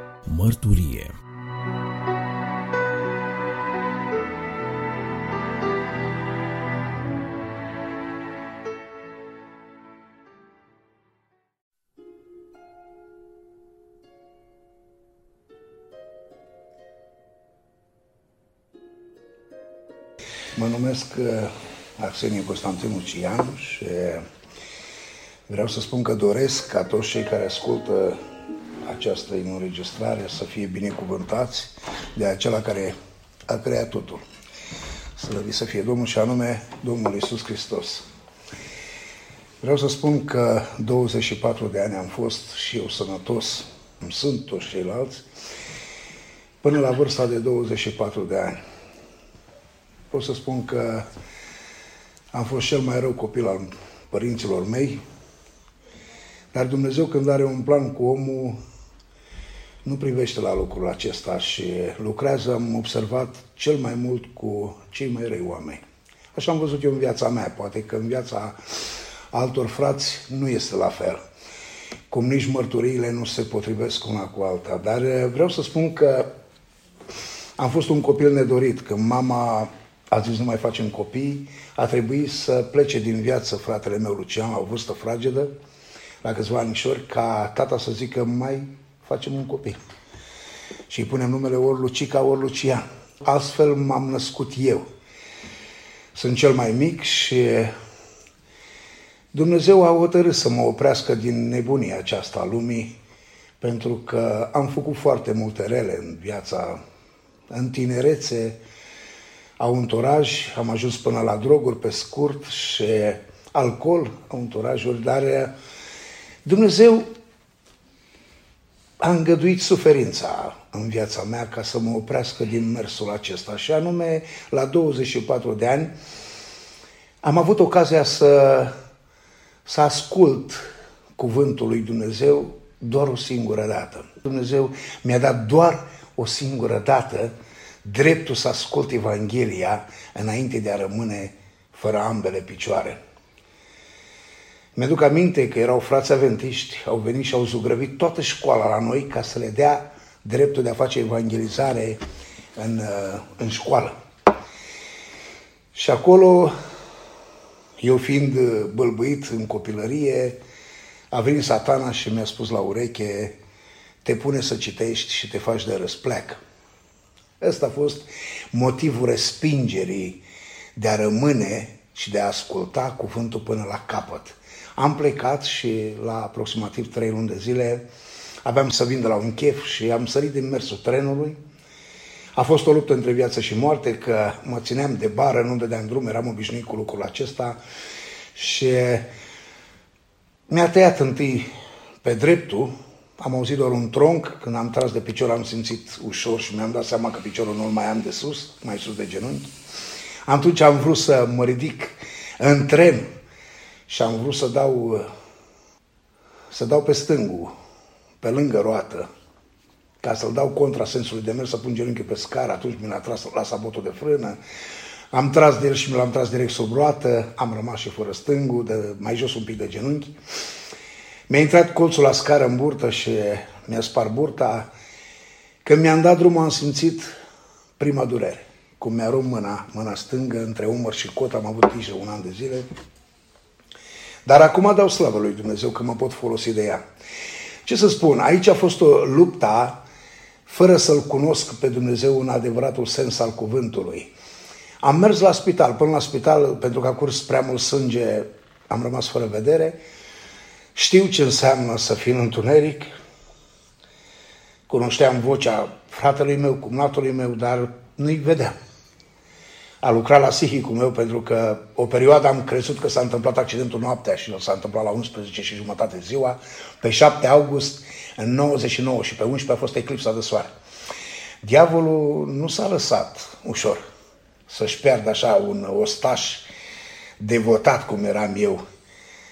Uh, a venit în spital și a zis, uite, ai rămas fără picioare, ai rămas un chituc de om, pentru tine nu mai există viață, ia-ți viața.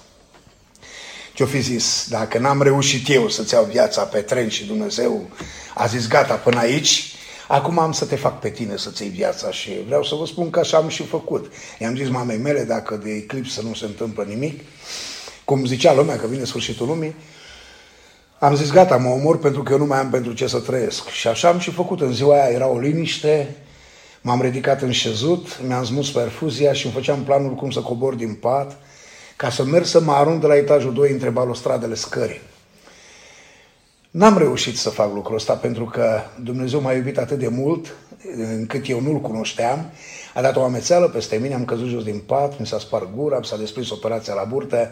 Cum a început să curgă sânge, îmi dispărea și vederea.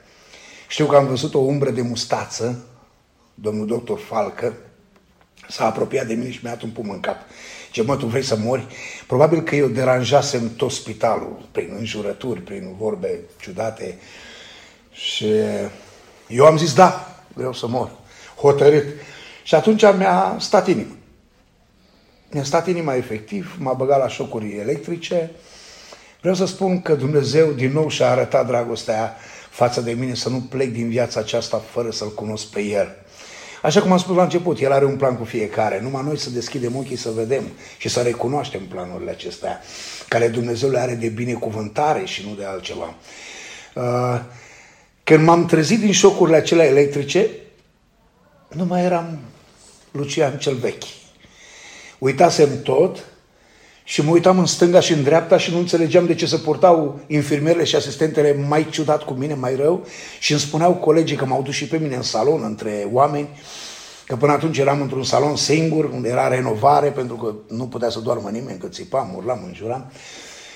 Și acum mi explicau ei, păi te-ai purtat urât, ai vorbit, ai jignit. De atunci începea o nouă viață, să spun. Eram ca un copil. Mă gândeam cum mă voi deplasa când ajung acasă și mama mea a vândut purcei din curte, mi-a luat un cărucior, un triciclu cu o roată în față, două în spate, cu manete. Ulterior ajunsesem să, să bat lumea pe stradă cu el. A fost vreo șase luni de zile un chin Mama m-a, m-a jelit ca mort de multe ori, pentru că dispăream de acasă, mergeam la neamuri, în uh, comune mai îndepărtate și aplicam cu căruciorul de acasă și eu mă distram acolo și mama mă căuta ca fiind mort. Dar uh, Dumnezeu nu s-a lăsat și au pregătit oameni care să-mi vină în casă. Vreau să vă spun că vizitele între bolnavi e o mână cerească.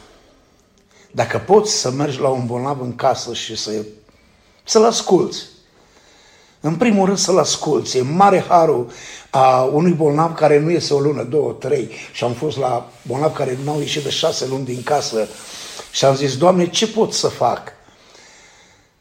La mine a venit în casă Răzvan cu sora Vetuța și mi-au aminte că venea iarna cu trei broboade în cap pe motocicletă Dumnezeu va răspăti lucrurile acestea și mi-aducea ce avea și ei acolo, făcea parte din bunurile lor. Dar în mintea mea a rămas și un regret și o binecuvântare. Regretul este că atunci când se așezau pe genunchi să se roage, eu aprindeam țigarea și spuneam, sunt în casa mea și fac ce vreau. Dar uh, mama mea trăiește și poate să mărturisească că veneam acasă beat, și picam lângă pat jos, din căruț și începeam să mă rog. Și spuneam, Doamne, dacă e adevărat ce spun oamenii aceștia, vino și în inima mea că vreau să scap de asta, de asta. Ei, numeram eu ce credeam că sunt mai grele în viața mea și mama suspina în camera altă de ce auzea la, de la mine. Sunt convins că ea continua rugăciunea. Pentru că așa am pomenit-o pe mama în rugăciune și în scolare și în colcare. Dar vedeți dumneavoastră, în felul lumii. Se ruga, zicea tatăl nostru de trei ori, se ruga și cerea lui Dumnezeu să ia povara băuturii, pentru că tata a fost cu băutura, fratele cu băutura, eu am continuat cu băutura și e devenise o povară pe inima ei.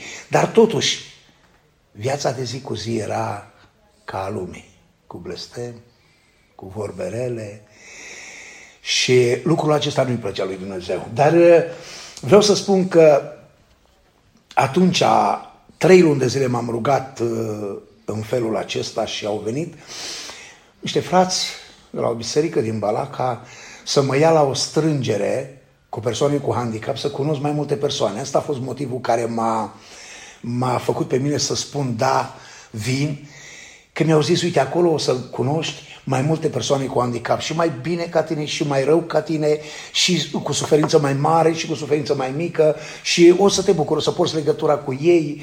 E altceva când vă înțelegeți unul pe altul decât să vorbești că vorbisem cu oameni sănătoși și mă mângâiau, dar când plecau de lângă mine, vezi, tu te ridici și mergi, iar eu nu mai mă pot ridica. Și am mers acolo.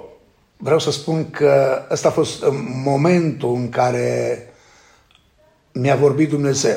Măcar că eram într-o biserică de evangeliști, Dumnezeu mie mi-a vorbit într-un mod uh, special.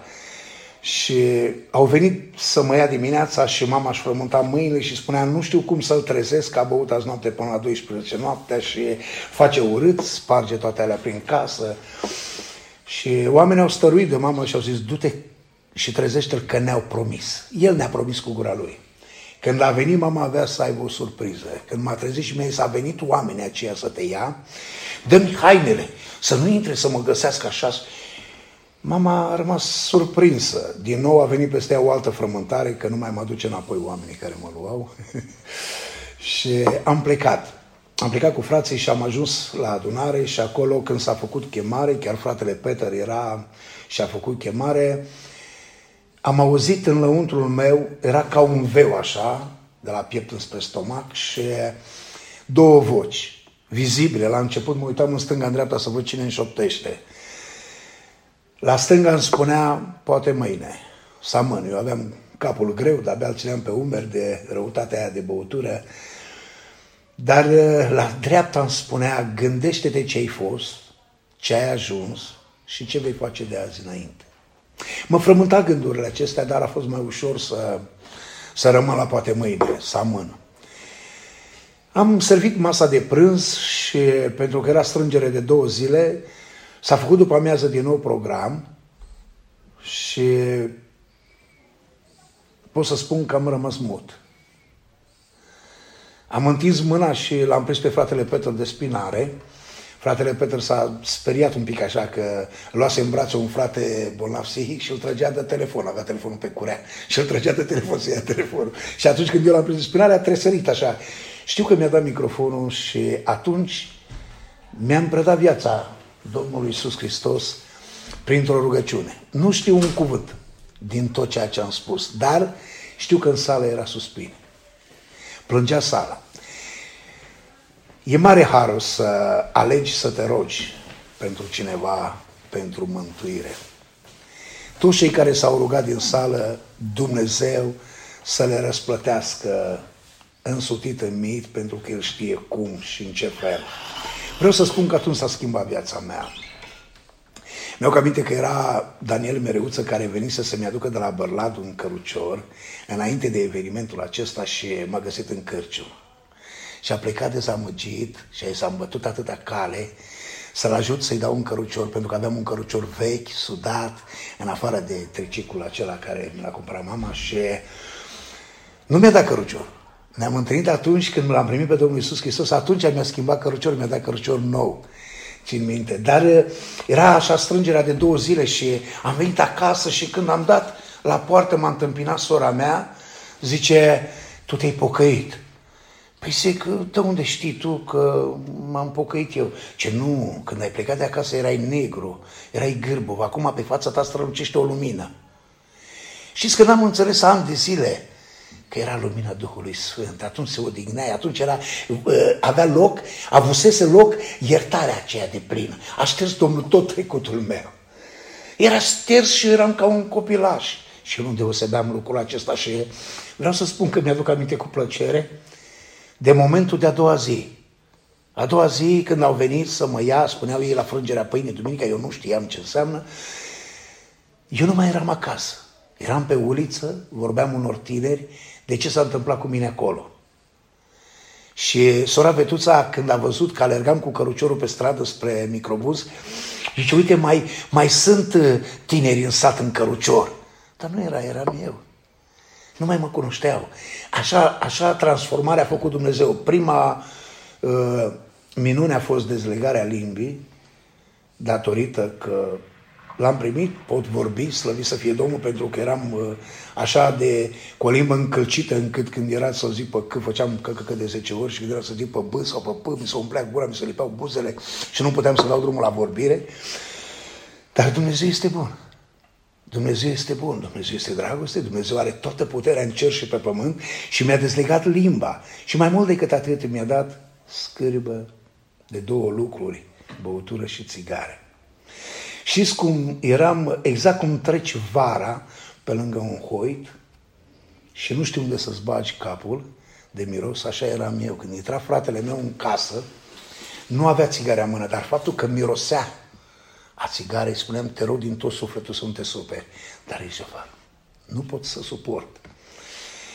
Astea au fost primele lucruri din viața mea și cum l-am primit pe el. Și după aceea Dumnezeu a început să lucreze în viața mea, pot să spun, nebunește în felul, uh, pentru oameni. Nebunește. Știți că în Sfânta Scriptură este un verset care spune că propovăduirea crucii lui Hristos pentru oameni este o nebunie. Dar pentru cei ce cred, e mântuire, e viață veșnică. Și eu crezusem și pentru mine alergam acum pentru viața aceasta veșnică, iar oamenii mă făceau nebun. Pentru că la mine în sat nu era adunare, doream să mă deplasez. Și mi-au aminte că am mers în biserică și o soră a venit la mine și a zis, Lucian, crezi că vei merge în picioare? Cum să nu? Eram foarte hotărât, înțelesesem și eu lucrul ăsta că în cer voi avea picioare, bări să fie numele Domnului. Dar ea vorbea pământește, dar eu am răspuns duhovnicește. Și asta am înțelesesem și am spus hotărât, cred că voi merge în picioare. Și sora i-a venit lacrimi și s-a dus și a vorbit cu frații în stânga, în dreapta. La un moment dat am înțeles și eu ceva și mă puneau frații să spun câteva cuvinte în biserică și spuneam, fraților, credeți că voi merge în picioare? Aici pe pământ. Și frații se dau coate credeau că am luat un pic deplasat și sora nu s-a lăsat și a vorbit că a avut cunoștințe, sora este evreică, și a avut cunoștințe și am în America și am uh, mers prin Harul Domnului cu doi frați, Iosif și uh, Fireas de la Târgoviște, Fireas de la Târgoviște și Iosif din Ploiești, am mers, mi-au aminte că fratele Finea s-a plătit tot drumul, a venit cu microbuzul lui și în noaptea aia, seara a făcut plinul și noaptea aia a spart rezervor și a furat toată motorina. Dimineața a trebuit să facă din nou plinul, să cumpere bușon și să vină, dar nu s-a lăsat, a venit. și numai că la hotărârea plătesc eu drumul, adică pun eu motorina, vin cu mașina mea și diavolul ce stai că ai zis că faci tu, stai să îți dau lovitura. A venit la mine și m-au dus unde credeți, la, la Sibiu, în casa fratelui Niculiț. În, în casa fratelui Moldoveanu era casa cumpărată de sora Barbara din America, soția lui John Wesley, care are câteva cărți scrise. Și am dat mâna cu fratele Moldoveanu, avea mâna aceea care nu controla, o arunca direct în mână, așa. Și ei explica fratele Iosif în, în engleză situația mea, sorei Barbara, și sora Barbara într-o jumătate de oră a zis, eu îi dau 10.100 și ceva de mărci ca să meargă în picioare. S-a pornit un izvor de lacrimi, era o realizare. Chiar dacă vindeam casa, poate că nu l-am atâția bani, era 130 de milioane, acum vreo 18-19 din urmă. Și a plătit la firma Autoboc în București și mi-au pus proteze. Vreau să spun că M-am mers în biserică în proteze și frații s-au minunat, a fost o mare bucurie că ceea ce eu am spus cu atâta tărie, Dumnezeu a împlinit slăvit să fie numele Lui. Dumnezeu nu ne lasă de rușine niciodată, mai ales că noi avem uh, uh îndrăzneala aceasta și spunem poporului, uh, chiar dacă poporului se pare ceva imposibil, Dumnezeu vine așa cum spunea și mărturiseați de toate realizările care le-a realizat Dumnezeu pentru persoanele nevăzătoare prin rugăciune. Rugăciunea este o armă care pot să spun că diavolul nu mai are ce să facă. Când omul vorbește direct cu Dumnezeu, diavolul pleacă. Nu are, nu are acces. Slăvit să fie numele Domnului. Vreau să spun că visam noaptea bicicletă. La mine în sat, așa cum am spus, nu era biserică și vreau să mă deplasez. Mă rugam lui Dumnezeu pentru un mijloc de transport și îmi dăduse protezele și zic, gata, mi-au bicicletă și o transform eu să merg cu un picior, având genunchiul la stângul. Dar Dumnezeu a îngăduit să-mi iau un scuter. Și scuterul era pe două roți și mă suiam uh, pe el și plecam la adunare. Vreau să spun că atunci când porneam scuterul, auzeam cum uh, vorbeau vecinii și spunea băgați copiii în curte că este nebun. Asta era o parte de nebunie pentru că slăvit să fie numele Domnului că eram nebun pentru Hristos, și nu mai eram nebun pentru toate lucrurile rele care le săvârșeam înainte de a-L cunoaște pe Domnul Isus Hristos ca Domn și Mântuitor în viața mea. Asta a fost uh, începutul lucrurilor. După aceea ne-am cunoscut cu Ionic, am intrat în grupul acesta. Pe vremea aceea aveam emisiunea la radio SOS în care mergeam mereu. Era Ionică de la Brazi, Laura de la Bughea, Irina de la Cioran, Lucian de la Buda, adică eu. Și ne bucuram în tabere, în strângerile acestea care fratele Petru ne-a crescut într-un fel sau altul și mulți ne-am pocăit la strângerile acestea. Și viața a continuat învățându-ne să ne bucurăm în suferință. Vreau să spun o, o mică parte ce am învățat eu, cum am învățat, cum am învățat Domnul Iisus Hristos să zâmbesc în suferință. Eram cu protezele la radio, SOS, că ne strângeam acolo și protezele uneori unde e punctul de sprijin îți ia pielea și se face rană și e durere și usturim și mergeam ca un robocap. De-abia mergeam și mă întrebau bolnavi ce faci și eu spuneam, nu mai pot, nu mai pot de usturile mele, le-aș da jos, dar am cărucior la mine. Și vine Duhul Sfânt și înșoptește, nu știu experiența altora, dar mie mi-a vorbit Dumnezeu de foarte multe ori ca un om. A venit la urechea mea și mi-a spus, ce faci? Te vaiți? Pentru asta te-am adus aici? Știi că persoanele acestea n-au ieșit de șase luni din casă?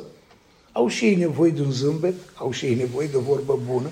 Și tu care ești în fiecare zi și care ți-am dat harul să mergi pe picioare și ți-am dat harul să ieși să te duci singur la adunare, să nu depinzi de nimeni, tu vii și te vaiți în fața lor? Și atunci am zis, Doamne, iartă.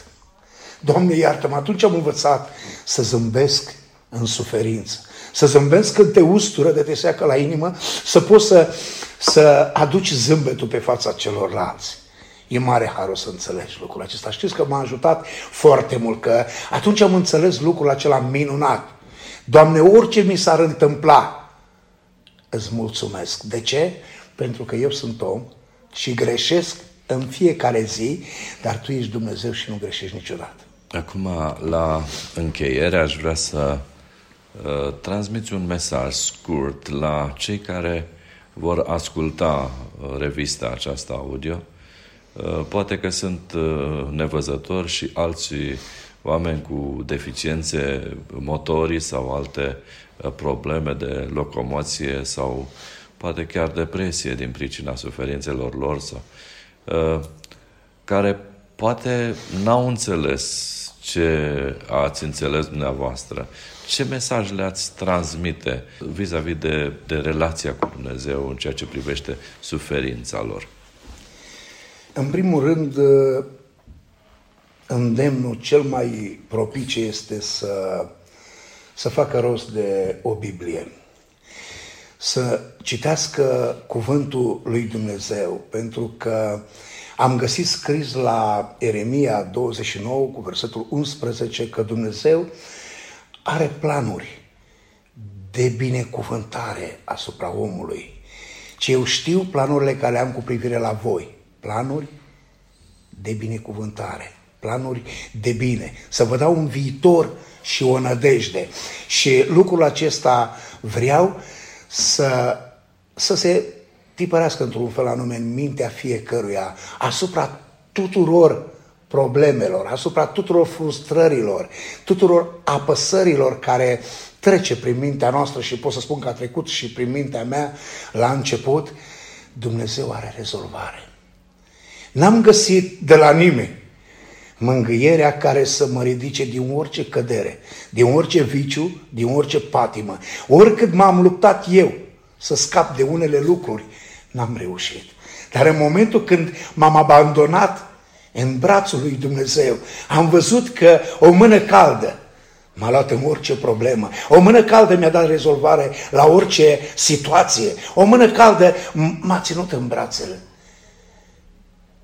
Pot să spun că a depășit, a depășit mângâierea mamei.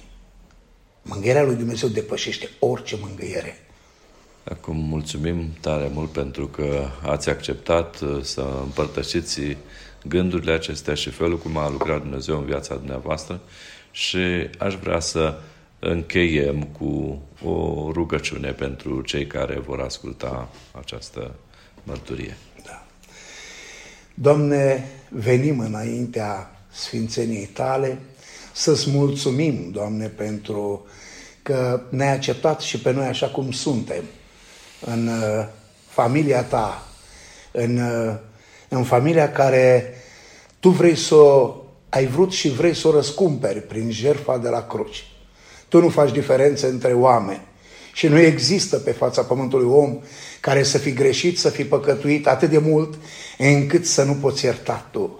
Tu ești acela care vrei să mângâi pe fiecare.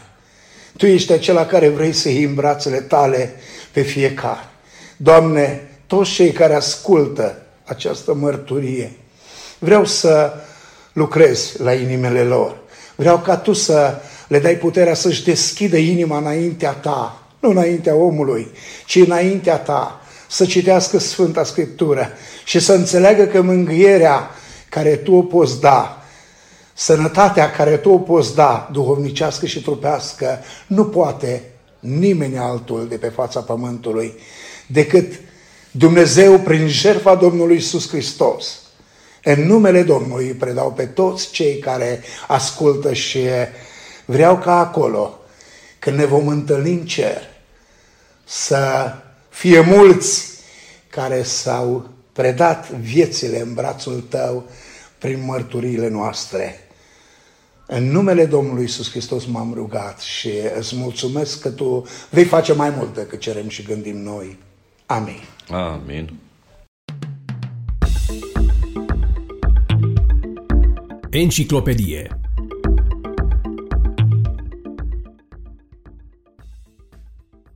Ascultăm în continuare două rubrici scurte din momentele creației cu doctorul Levis Percy.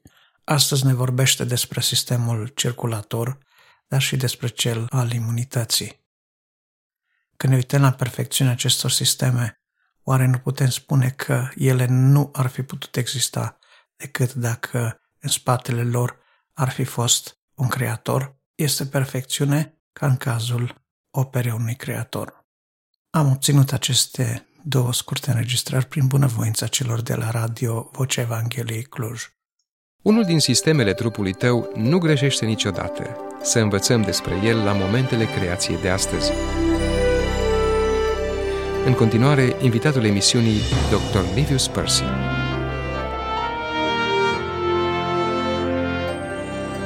Deși toți suntem convinși că sistemul nostru circulator este esențial pentru viață, puțini dintre noi cunosc felul aproape miraculos în care funcționează acest sistem.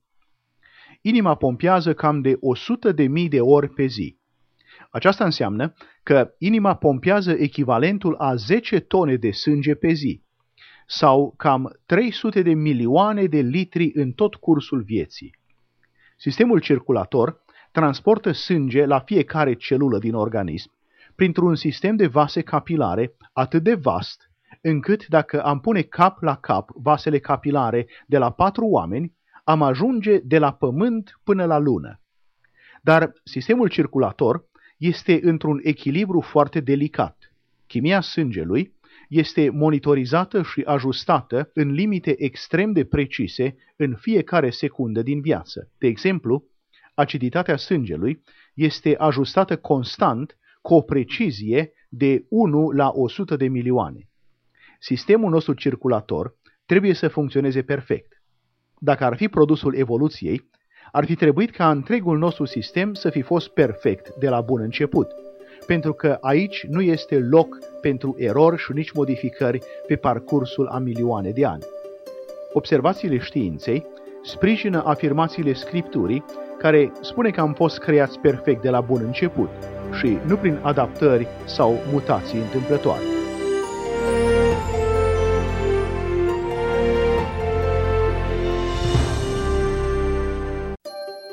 Cât de ingenios este sistemul nostru imunitar, aflăm la momentele creației de astăzi.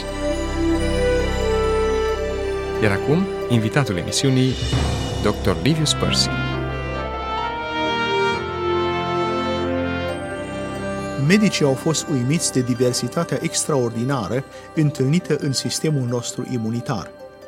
Deși avem mai puțin de 100.000 de gene, sistemul nostru imunitar poate genera zeci de milioane de anticorpi specifici care să ne apere, să ne protejeze de boli. Cum este posibil ca 100.000 de gene să producă de 1000 de ori mai mulți anticorpi? De fapt, noi avem două sisteme imunitare. Primul este numit sistemul imunitar înnăscut. Acest sistem de reacție rapidă se bazează pe identificarea caracteristicilor comune ale microbilor pentru a se lega de ei și a-i învinge. Cel de-al doilea sistem imunitar este numit sistemul imunitar combinatorial. Acest al doilea sistem generează zeci de milioane de anticorpi diferiți și foarte specifici. Reacția acestui sistem este mai lentă decât a sistemului înăscut, deoarece răspunde la o infecție producând și trimițând la locul infecției o varietate de anticorpi.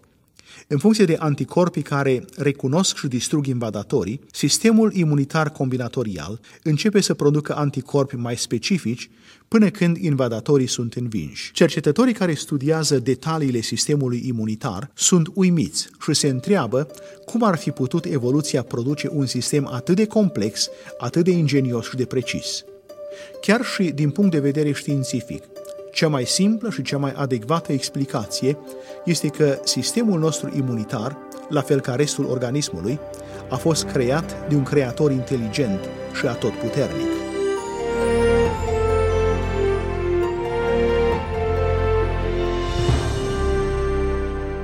Dragi ascultători, fiți alături de noi și la următorul moment al creației care proclamă evidențe ale adevărului lui Dumnezeu. Sunt Radu Mureșan, la revedere! Documentar Bine v-am găsit, dragi ascultători, și bine ați venit la rubrica documentară a revistei Lumina Vieții. Sunt Grigore Frișan. Pentru ediția curentă am pregătit câteva materiale informative preluate de la Alfa Omega TV. Audiție plăcută! Binecuvântat să fie Dumnezeu al cărui cuvânt de viață. Amin.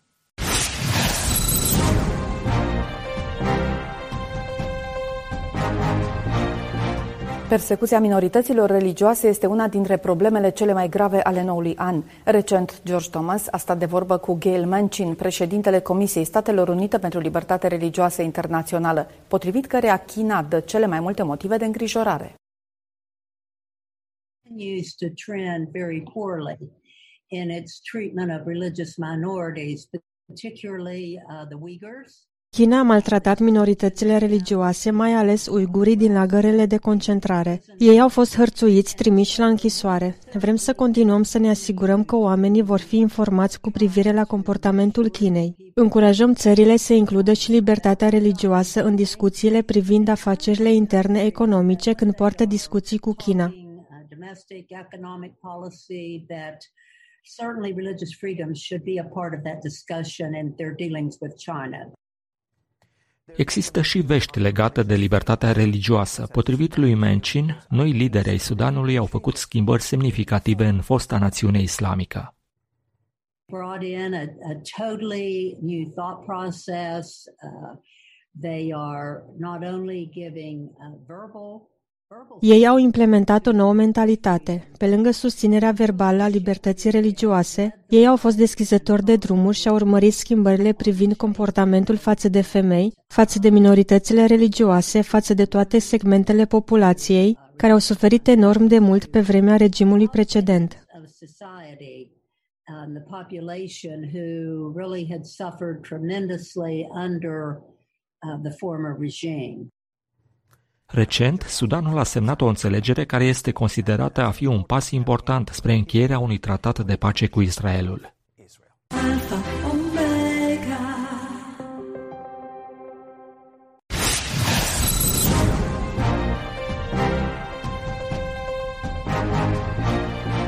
Are loc o revoluție ascunsă în rândul femeilor din Orientul Mijlociu care părăsesc islamul și își predau viața lui Isus, potrivit lui Tom și Joan Doyle, fondatorii lucrării Enchanted Ministries și misionar pe termen lung în Orientul Mijlociu.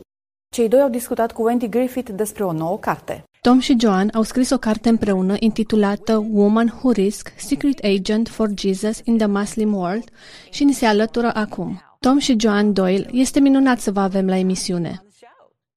Îți mulțumim, Wendy. Este minunat să fim aici. Da, așa este.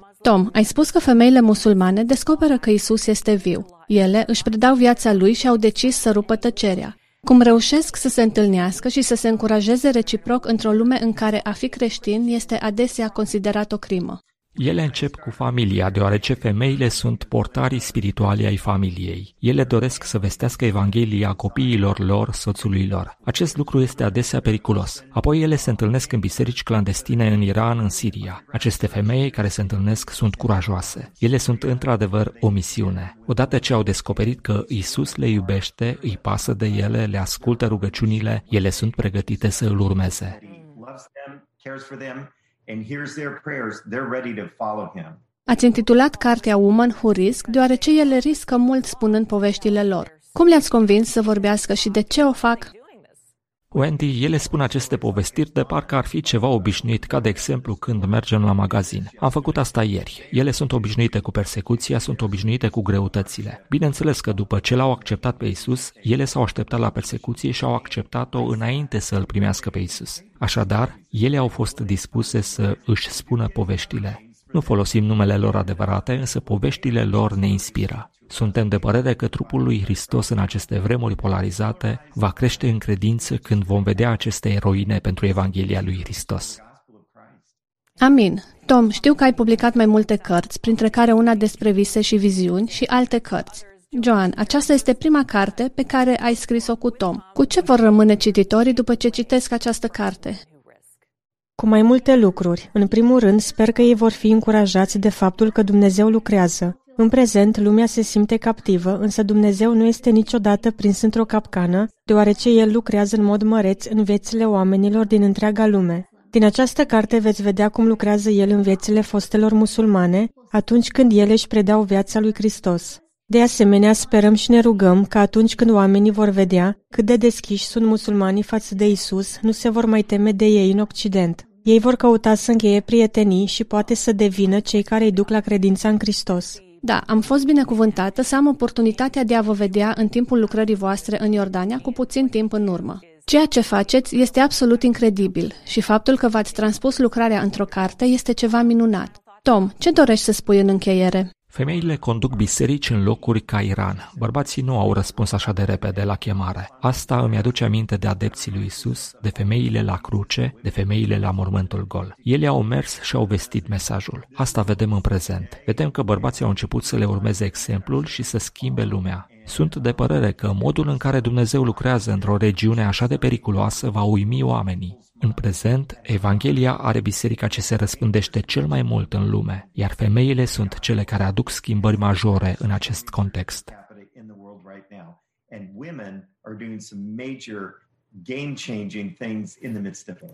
Tot ce spuneți este așa de palpitant. Tom și Joan Doyle, vă mulțumesc pentru participare.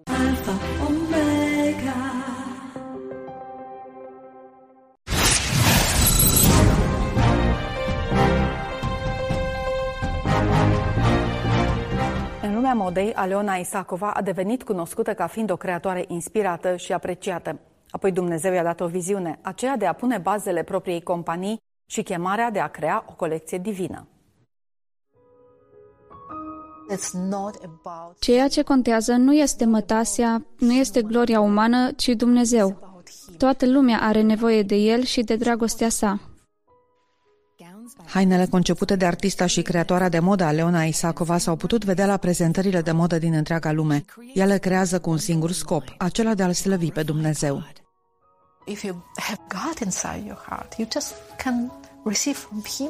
Dacă îl ai pe Dumnezeu în inima ta, devii creativ.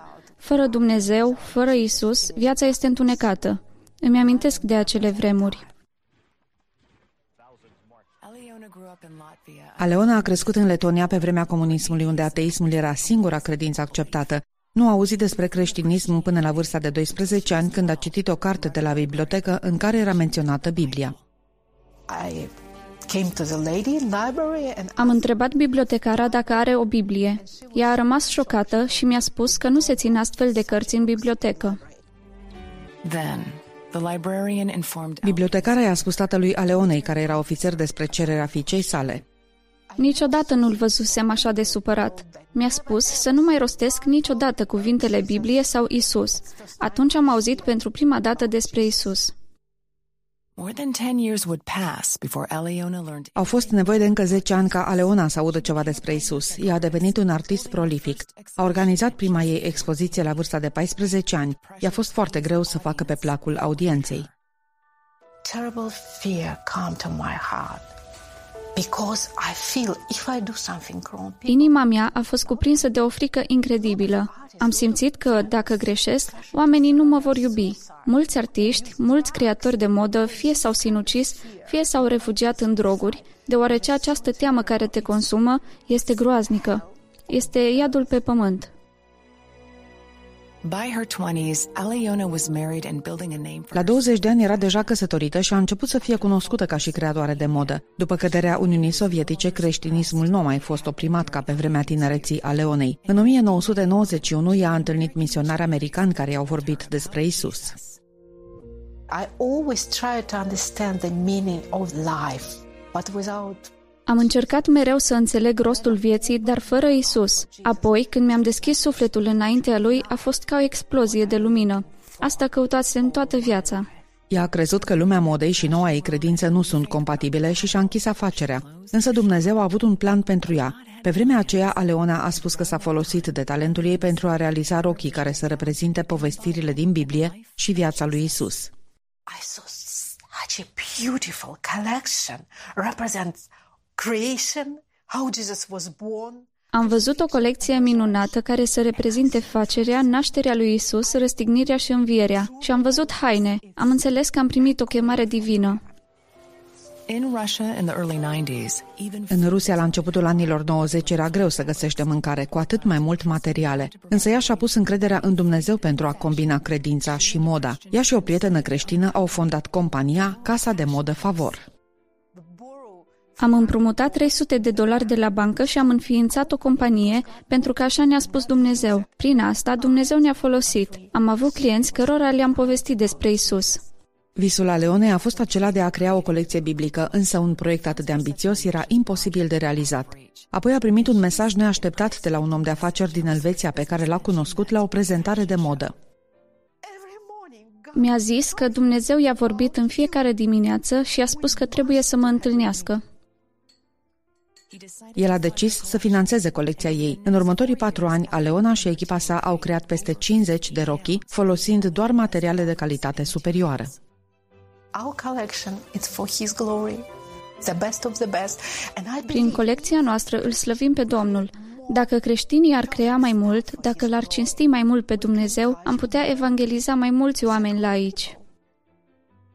Ea și-a prezentat colecția în cadrul evenimentelor din întreaga lume și în numeroase producții media. Mai important este că nu mai creează din frică, pentru a fi pe placul audienței așa cum o făcea cândva, ci prin creațiile sale, Aleona se închină lui Dumnezeu. Nu îmi pasă ce spun oamenii despre arta mea. Este o relație între mine și el. Mă uit spre cer și Dumnezeu se uită la mine și îmi zâmbește. Îi place ce vede și eu sunt fericită. Asta înseamnă libertate, să îl cunoști pe el. În 2011, Aleona și soțul ei Serghei s-au mutat în Statele Unite, unde ea mentorează creatori de modă tineri și continuă să creeze haine. And I bring that collection for America because I believe Keep America Christian country. Am adus acea colecție în America deoarece eu cred că este important pentru întreaga lume ca America să rămână o țară creștină și să inspire o nouă generație de artiști și creatori de modă care să creeze pentru Dumnezeu. Mai mult ca orice, Aleona este mulțumitoare pentru relația pe care o are cu Isus, care a dat vieții ei și creației ei un scop veșnic. Jesus Isus este prietenul meu cel mai bun. Deoarece sunt o artistă, pot vedea frumusețea lui peste tot. Alpha, Omega.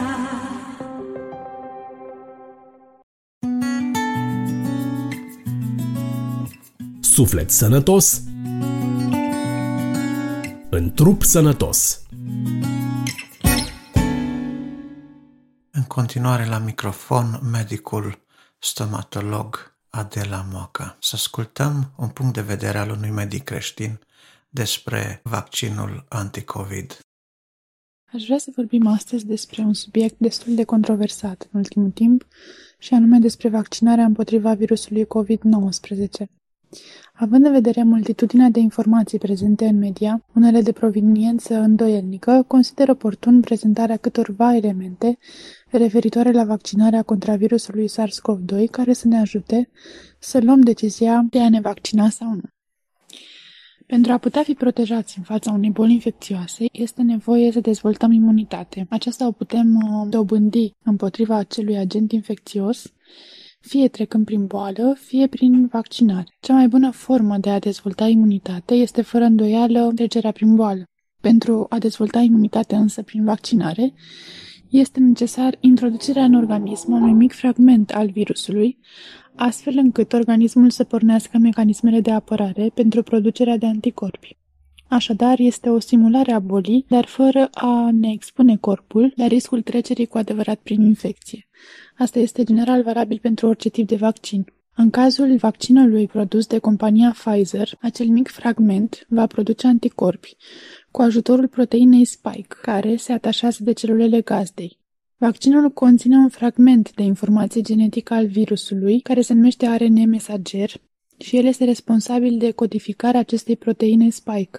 Acest fragment introdus în organism prin vaccin va fi degradat și eliminat din corp la câteva ore de la administrare, astfel încât el nu va rămâne în corpul persoanei vaccinate, deci nu determină modificarea ADN-ului persoanei vaccinate. Vreau să precizez faptul că nicio terapie medicamentoasă nu este lipsită de posibile reacții adverse, astfel încât trebuie luat în calcul raportul dintre riscuri și beneficii. Un principiu de bază care stă în medicină este ca beneficiul să depășească riscurile. Există însă multe întrebări de ordin moral pe care recunosc că mi le-am pus și eu. Una dintre ele este legată de utilizarea în procesul de testare a unor linii celulare provenite de la fetuși avortați. Prin acceptarea acestui vaccin, mă fac oare vinovat de ceva știind modul în care a fost realizat acesta? Am citit multe articole în acest sens, și pro și contra. Este evident că nu se folosesc din nou și din nou de fetuși avortați și aici s-au folosit clonarea acestor celule cândva în trecut. Dacă stăm să ne gândim că la baza mântuirii noastre stă o crimă, răstignirea Domnului Isus de către romani, o trădare, Iuda, o judecată falsă, Pilat, ură și invidie, farisei și marele preot, să refuz oare mântuirea pentru că la bază au stat oameni care au luat astfel de decizii? Nu vor răspunde ei personal pentru faptele lor? Poate că oamenii de știință ar fi avut și altă opțiune. Altă cale, altă variantă, poate. Poate că au ales varianta greșită. Dacă este așa, este responsabilitatea lor și vor răspunde înaintea lui Dumnezeu.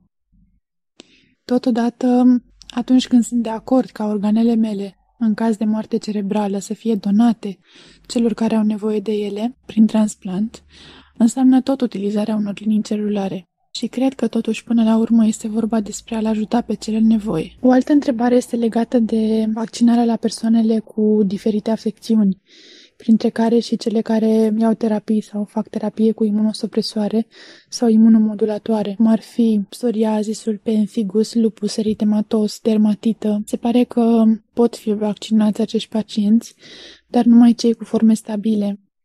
De asemenea, se recomandă, dacă este posibil, oprirea tratamentului imunosupresor înaintea efectuării primului vaccin și reluarea terapiei după o săptămână după ce s-a făcut cea de-a doua doză de vaccin. Dacă pacienții prezintă un uh, grad mare de imunosupresie, se recomandă stabilizarea bolii mai întâi și apoi vaccinarea. De asemenea, se recomandă monitorizarea pacienților la care se inițiază sau se reia terapia cu imunosupresoare. O altă întrebare este legată de femeile însărcinate. Acestea nu pot fi vaccinate și este bine ca și cele care vor să rămână însărcinate să amâne vaccinarea. Acestea ar fi câteva din întrebările pe care ni le punem foarte mult, foarte mulți dintre noi și mi-aș dori ca să vă ajute. Mesajul meu ca medic creștin este ca prin Harul lui Dumnezeu să căutăm să înțelegem ce este mai bine pentru fiecare în particular Domnul să ne ajute să fim asemenea fiilor lui Sahar, care se pricepeau în înțelegerea vremurilor și știau ce trebuiau să facă. Mai presus de toate, să avem o dragoste fierbinte unii pentru ceilalți și să nu lăsăm părerile legate de vaccin să ne dezbine.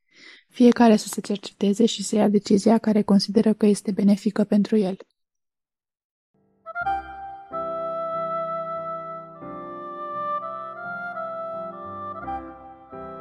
Gânduri pe portativ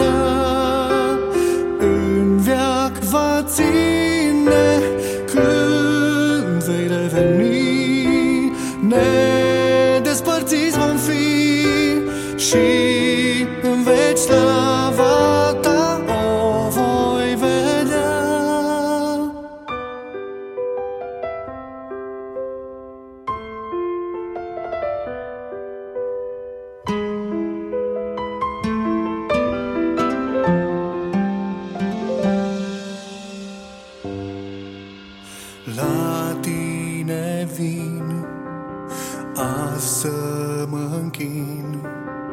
Primește-mă în brațele tale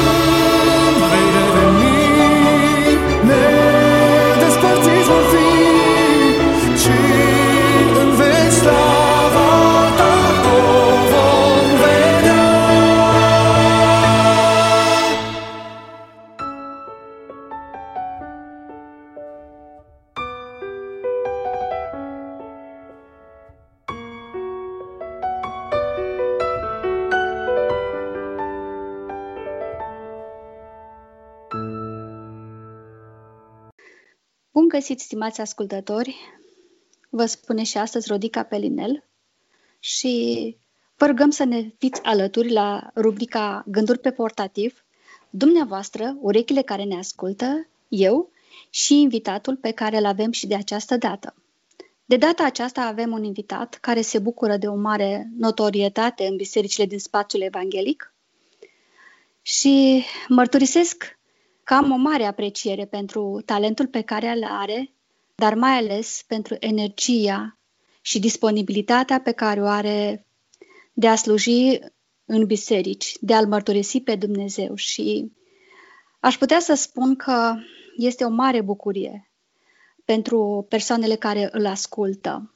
Am mărturii în acest sens și oamenii nu numai că se bucură, dar ies întăriți. Este vorba despre Adi Hentea, un cantautor creștin, uh, a cărui viață încercăm și noi să o descifrăm astăzi și îl rugăm frumos să se prezinte un fel de mic CV, dacă aș putea spune. Sunt născut și crescut în Arad. Am uh, 38 de ani.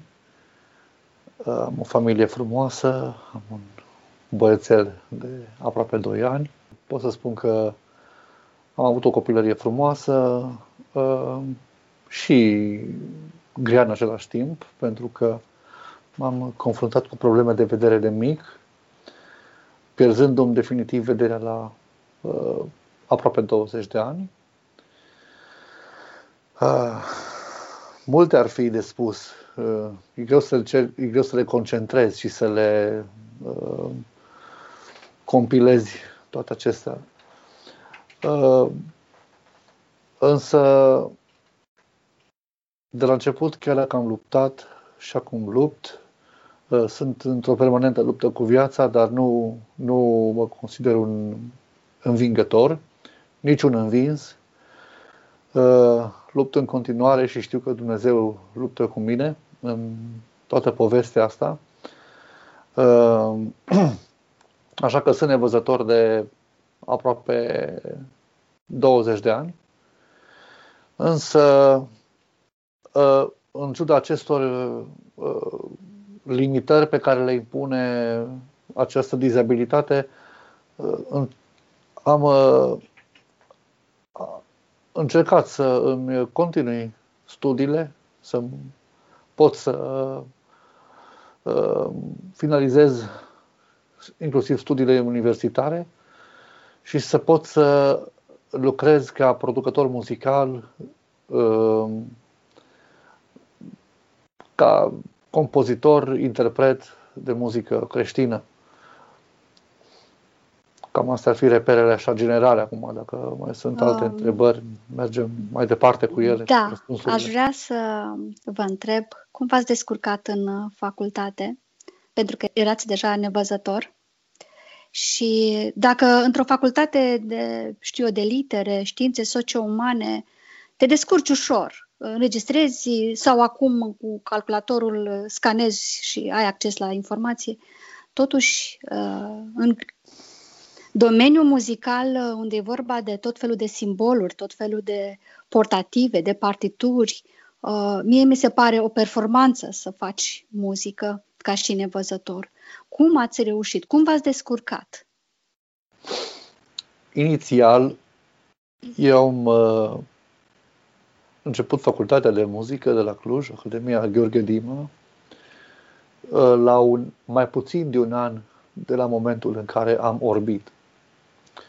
Uh, și bacalaureatul l-am dat, tot în condițiile astea, aveam un avantaj că știam braille și în, oh, asta e bine. în facultate l-am învățat pentru că știam că o să orbesc, nu știam la ce vârstă s-a întâmplat lucrul ăsta și am fost cât de cât prevăzător, dar nu, nu pot să spun că stăpâneam foarte bine, nu aveam viteză, nu aveam, uh, nu aveam încă acea dexteritate de care aveam nevoie. Nici acum, sincer să fiu, nu pot să mă laud cu lucrul ăsta. Însă Asta a fost un avantaj. Uh, la Academia de Muzică din Cluj, înaintea mea și după mine au mai fost studenți uh, orbi care au uh, studiat muzică și în virtutea acestui lucru biblioteca universității dispunea la momentul de atunci de materiale în braille. Wow! Asta nu știam. Da, era o lege nescrisă. Uh, cam, cam fiecare student nevăzător era dator să traducă în braille câte o carte de solfegiu sau uh, un material și cum au tot fost, s-au adunat în câțiva ani și când am dat examenul uh, chiar de solfegiu, deja erau, uh, era uh, material de pe care puteam să solfegiez. Uh, ulterior, m-a ajutat foarte mult tehnologia, pentru că deja atunci Jaws-ul a început să prindă, mm-hmm. uh, să devină notoriu între, destul de cunoscut între nevăzători și am prins și eu conjunctura. Uh, așa că la cursul deja aveam un laptopul cu mine și scriam așa și uh, foarte multe probe scrise le-am putut da Plus că am mai avut un mare avantaj. Profesorii au fost foarte înțelegători și au spus, măi, uite cum facem. Sunt unele cursuri care eu le am în format electronic. Așa că ți le pot, ți le pot uh, pune pe un stick. și atunci o să-ți fie mult mai ușor să, le, să, să înveți. Uh, pentru că învățam așa cu Jeuzu, citea Jeuzu și așa învățam foarte mult. Și au fost, au fost situații în care n-am, nici n-am mai fost nevoit să-mi iau notițe, de, pentru că deja aveam direct de la profesor suportul de curs sau cursul uh, în format Word și uh, uh, am avut, uh, pot să spun că am beneficiat de instrumentele care mi-au ușurat uh, oarecum munca, cu toate că pentru un orb, în orice proces, și de învățare, și de lucru, efortul este dublu. Aș vrea să vă mai întreb, de ce cântați doar muzică creștină? Pentru că dacă ați fi cântat în uh, mediul laic, cu siguranță că ați fi avut succes. Mă uit uh, acum la copiii ăștia care au apărut, uh, Andrada Precup sau uh, Alex Pârvu, nevăzători, care se bucură de apreciere pe la televiziuni. Cu siguranță că ați fi avut și dumneavoastră succes. De ce ați ales doar muzică creștină? Pentru că eu, eu vin din muzica laică. În, uh, wow. La 18 ani, când mi-a dedicat viața lui Dumnezeu și am ales să îl urmez, aveam deja un trecut în, uh, în muzica laică. Participasem la multe concursuri naționale și câteva internaționale uh, de interpretare și de creație muzicală. Și uh, am avut uh, tangență și nu doar o simplă tangență, a, a fost un contact destul de puternic și destul de dur cu uh, mediul laic și chiar și cu showbizul. Așa. Uh, mă refer la perioada anilor 1997, 96, 97 până prin 2000. Atunci aveam 18 ani și atunci am, uh, am ales să fac o schimbare în viața mea. Uh, a fost o întrebare existențială și pentru mine atunci. Nu știam ce să fac, să merg mai departe pe făgașul ăsta, pentru că uh, acum, ca vocalist, nu știu dacă aveam foarte mare succes, pentru că uh, știam ce înseamnă scena și uh, nu era pentru mine showbiz-ul. Nu aveam, nu aveam nici uh, poză bună pentru showbiz. Uh, pentru că deja vederea mea era tot mai slabă și nu, nu, chiar nu arătam bine pentru chestia asta. Să căutau alte, alte lucruri, dar aveam șanse mari ca instrumentist. Pentru că eu sunt, uh, la bază, nu sunt vocalist, sunt la bază, sunt pianist.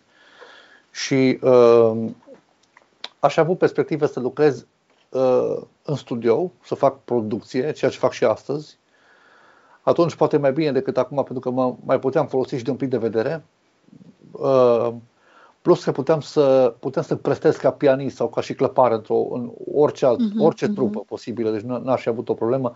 Uh, când ești, în, când ești în band, nu ești chiar așa frontman ca și când ești solist. Și uh, mi-am dat seama că nu, nu are rost să, să încerc să fac o carieră din, din cântat vocal, uh, că nu, nu merită. Și uh, m-am axat foarte mult pe instrument. Și îmi doream foarte mult să cânt, uh, să cânt ca instrumentist, doar că în momentul în care am început să cunosc pe Dumnezeu și să cunosc voia Lui, uh, mi-am dat seama că nu comit un păcat uh, major prin faptul că aș, put, aș cânta muzică laică. De ce? Uh, problema este în felul următor. Uh, asta, asta nu înțeleg foarte mulți. Uh, eu am foarte mulți prieteni care sunt credincioși și activează în, în, în mediul laic. Dar pentru ei este un mare chin. Și ei, eu fac pentru că nu au altă posibilitate să câștige, să câștige bani. Ei au, uh, au lucrat ani de zile, zeci de ani în, în, în, în branșa asta și e foarte greu să, e foarte greu să lase și să cânte doar muzică creștină. Muzica creștină trebuie să fim sinceri, nu aduce venituri. Știu, știu, tocmai de asta. Nu e o muzică care să te ajute foarte mult. Eu, eu reușesc să obțin venituri cât de cât pentru că prestez muncă pentru câțiva artiști. Atunci eu uh, prestându-le servicii, făcând orchestrații, registrări sau lucrând la proiecte, uh, normal că sunt plătit pentru ceea ce fac. Dar nici acolo nu pot să mă laud că am venituri foarte mari, doar că lucrez multe chestii și am reușit să, reușit să mai adun câte puțin, câte puțin să mai să, să se simtă cât de cât. Așa că uh, e pentru unii e frustrant și atunci uh, ei merg înainte în, în, în, în, în muzica laică. Uh, și totuși, eu de ce n-am ales să cânt muzică laică? Eu am văzut ce înseamnă mediul ăla.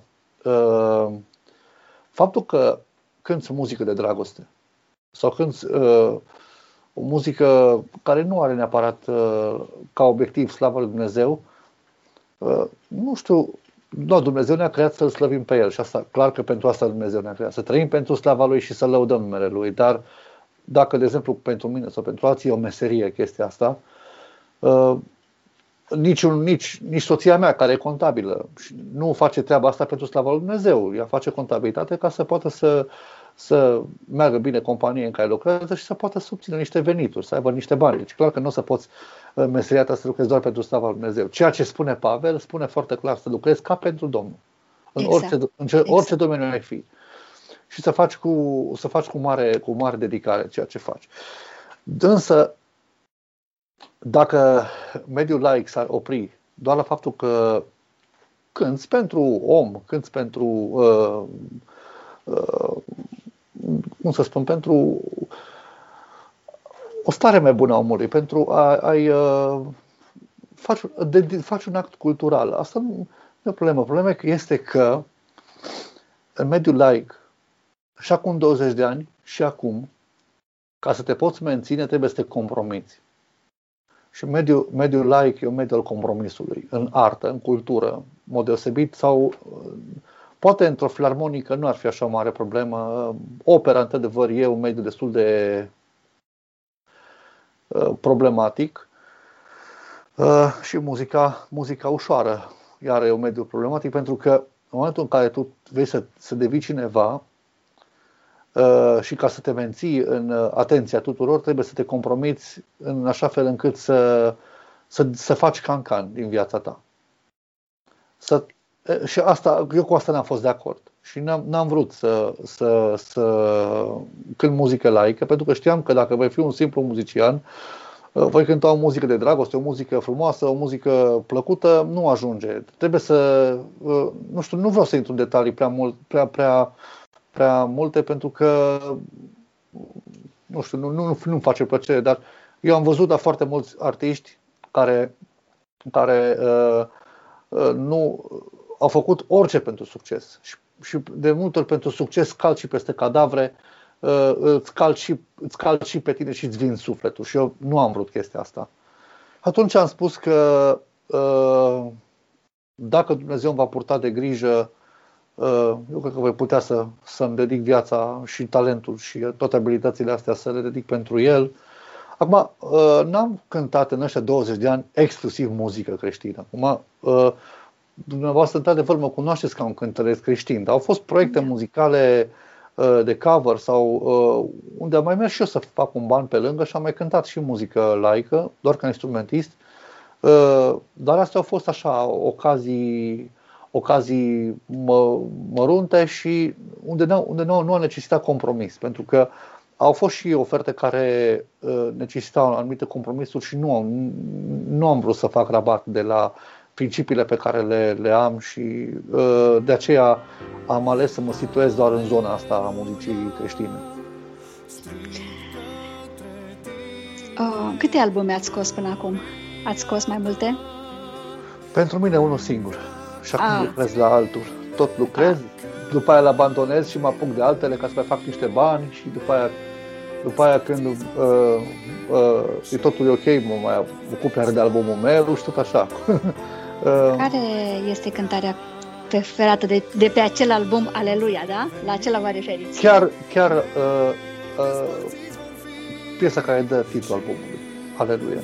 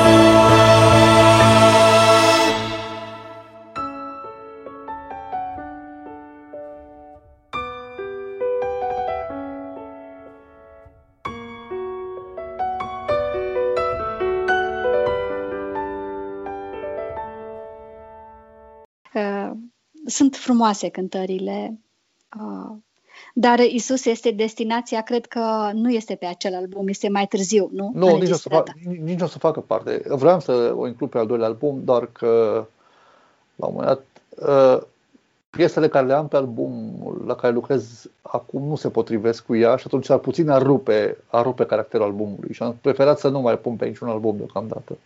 Și așa un mic uh, secret care trebuie dezvăluit. Uh, care este tematica acelui album care va urma?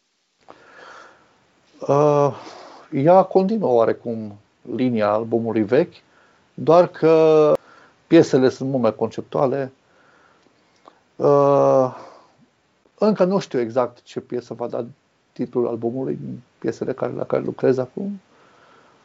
Da. Nu, nu, nu merg pe, temat, pe o poveste anume. Deci, deocamdată uh, vedem încotro vor merge mm-hmm. lucrurile. Ele se tot, se tot uh, amplifică, se tot dezvoltă. Cum lucrăm la proiect, uh, capătă, capătă caractere muzicale noi și uh, și încă, încă compun pentru proiectul ăsta. El nu e un, el nu e un proiect finalizat din punct de vedere componistic. El uh, se construiește, e un șantier deocamdată. În ce domeniu al muzicii vă regăsiți cel mai mult ca și structură sufletească? În care zonă a muzicii considerați că puteți să oferiți cel mai mult din sufletul dumneavoastră? în concepere, în sensul că îmi place foarte mult să aranjez orchestral, să stau în studio, mm-hmm. să lucrez, uh, uh, stau în fața pianului, să gândesc lucrurile. Uh, partea finală, când apare vocea deja, nu, nu că nu e frumoasă, dar partea, frum, partea cea mai faină pentru mine e momentul în, când, în care îmbrac tot conținutul ăsta cu cu instrumente, cu elemente melodice, armonice. Mie asta îmi place cel mai mult, în asta mă regăsesc. Îmi place foarte mult instrumentul. Recunosc că uh, îmi place să cânt și vocal, dar nu mă satisface atât de mult ca și când o fac la instrument, ca și când stau la pian sau la chitară sau la, când, când produc efectiv, când trag în studio instrumente și lucrez uh, partea asta. Aici, aici, aici îmi place, lucrez cu foarte multe culori uh, sonore, lucrez cu foarte multe uh, Uh, caractere care ele de multe ori se tot, se tot înmulțesc și e ca și când ai face un uh, tablou, așa este și o orchestrație și la un moment dat când faci aranjamentul de voci și faci voci adiționale și deci mie partea asta de concepție mai mult îmi place decât să decât cântatul efectiv când deja totul e gata și uh, când doar cu vocea. Da, dar în biserici pe unde mergeți, oamenii vă vor Uh, să le cântați. De ce? Da, da, așa este. Nu știu de ce este așa. Pentru că na, asta este partea cea mai uh, vizibilă. Uh, numai că nu se vede ceea ce fac aici în studio. Aici numai eu, în intimitatea mea și eventual colegii mei cu care mai lucrez, instrumentiști. Asta e, aici se plămădesc lucrurile. Aici nu se... Uh, voi auziți 3 minute de muzică, dar pentru alea 3 minute de muzică la o piesă se lucrează intens, lucrează ore, zeci de ore puse cap la cap. Uh, și, dar, într-adevăr, este, este partea cea mai vizibilă când ești în, în biserică și când și oamenii asta vor.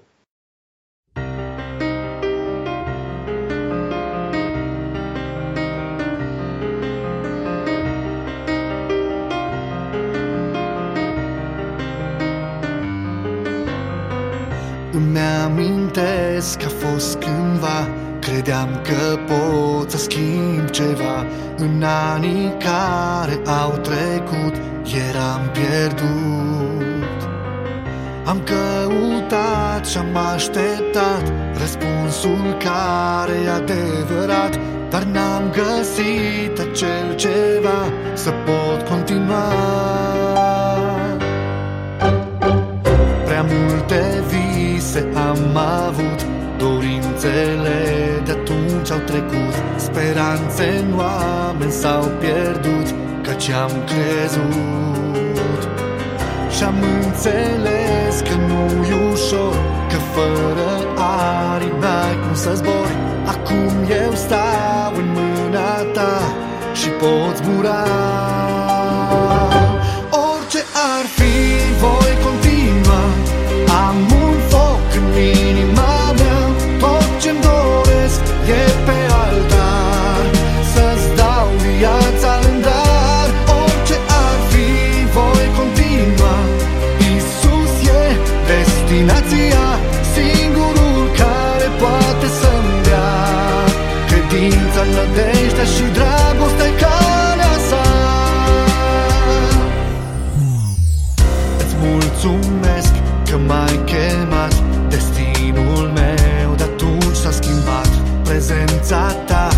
viața mea e neîncetat.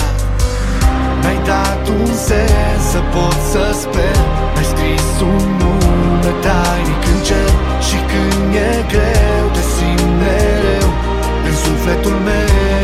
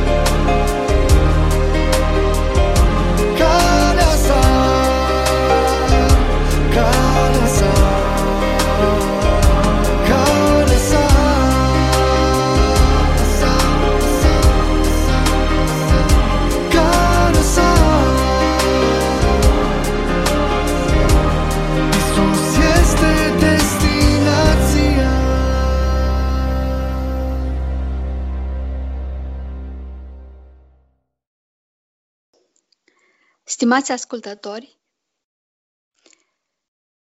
vă mulțumim că ne-ați fost alături pentru a ne asculta și vă invităm să ne urmăriți și în edițiile viitoare în care Adi Hentea ne va povesti lucruri extrem de interesante, frumoase și utile pentru fiecare dintre noi. Vă dorim ca până la o nouă reauzire să fiți veșnic binecuvântați și binecuvântare. Info Pro Lumina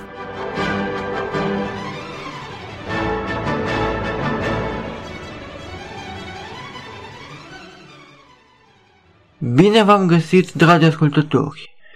Eu sunt Bogdan Stuciu și, în cele ce urmează, am bucuria să vă adresez o invitație la lectură sub forma unei recenzii de carte creștină scrisă de Lynn Austin.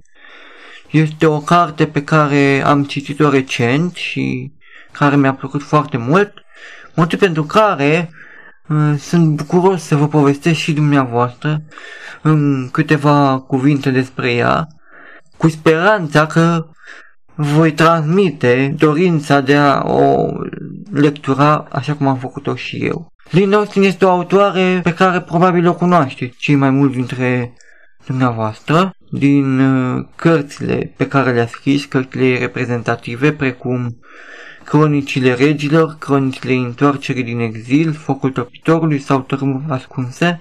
Acestea sunt doar câteva dintre titlurile pe care Lynn Austin le semnează.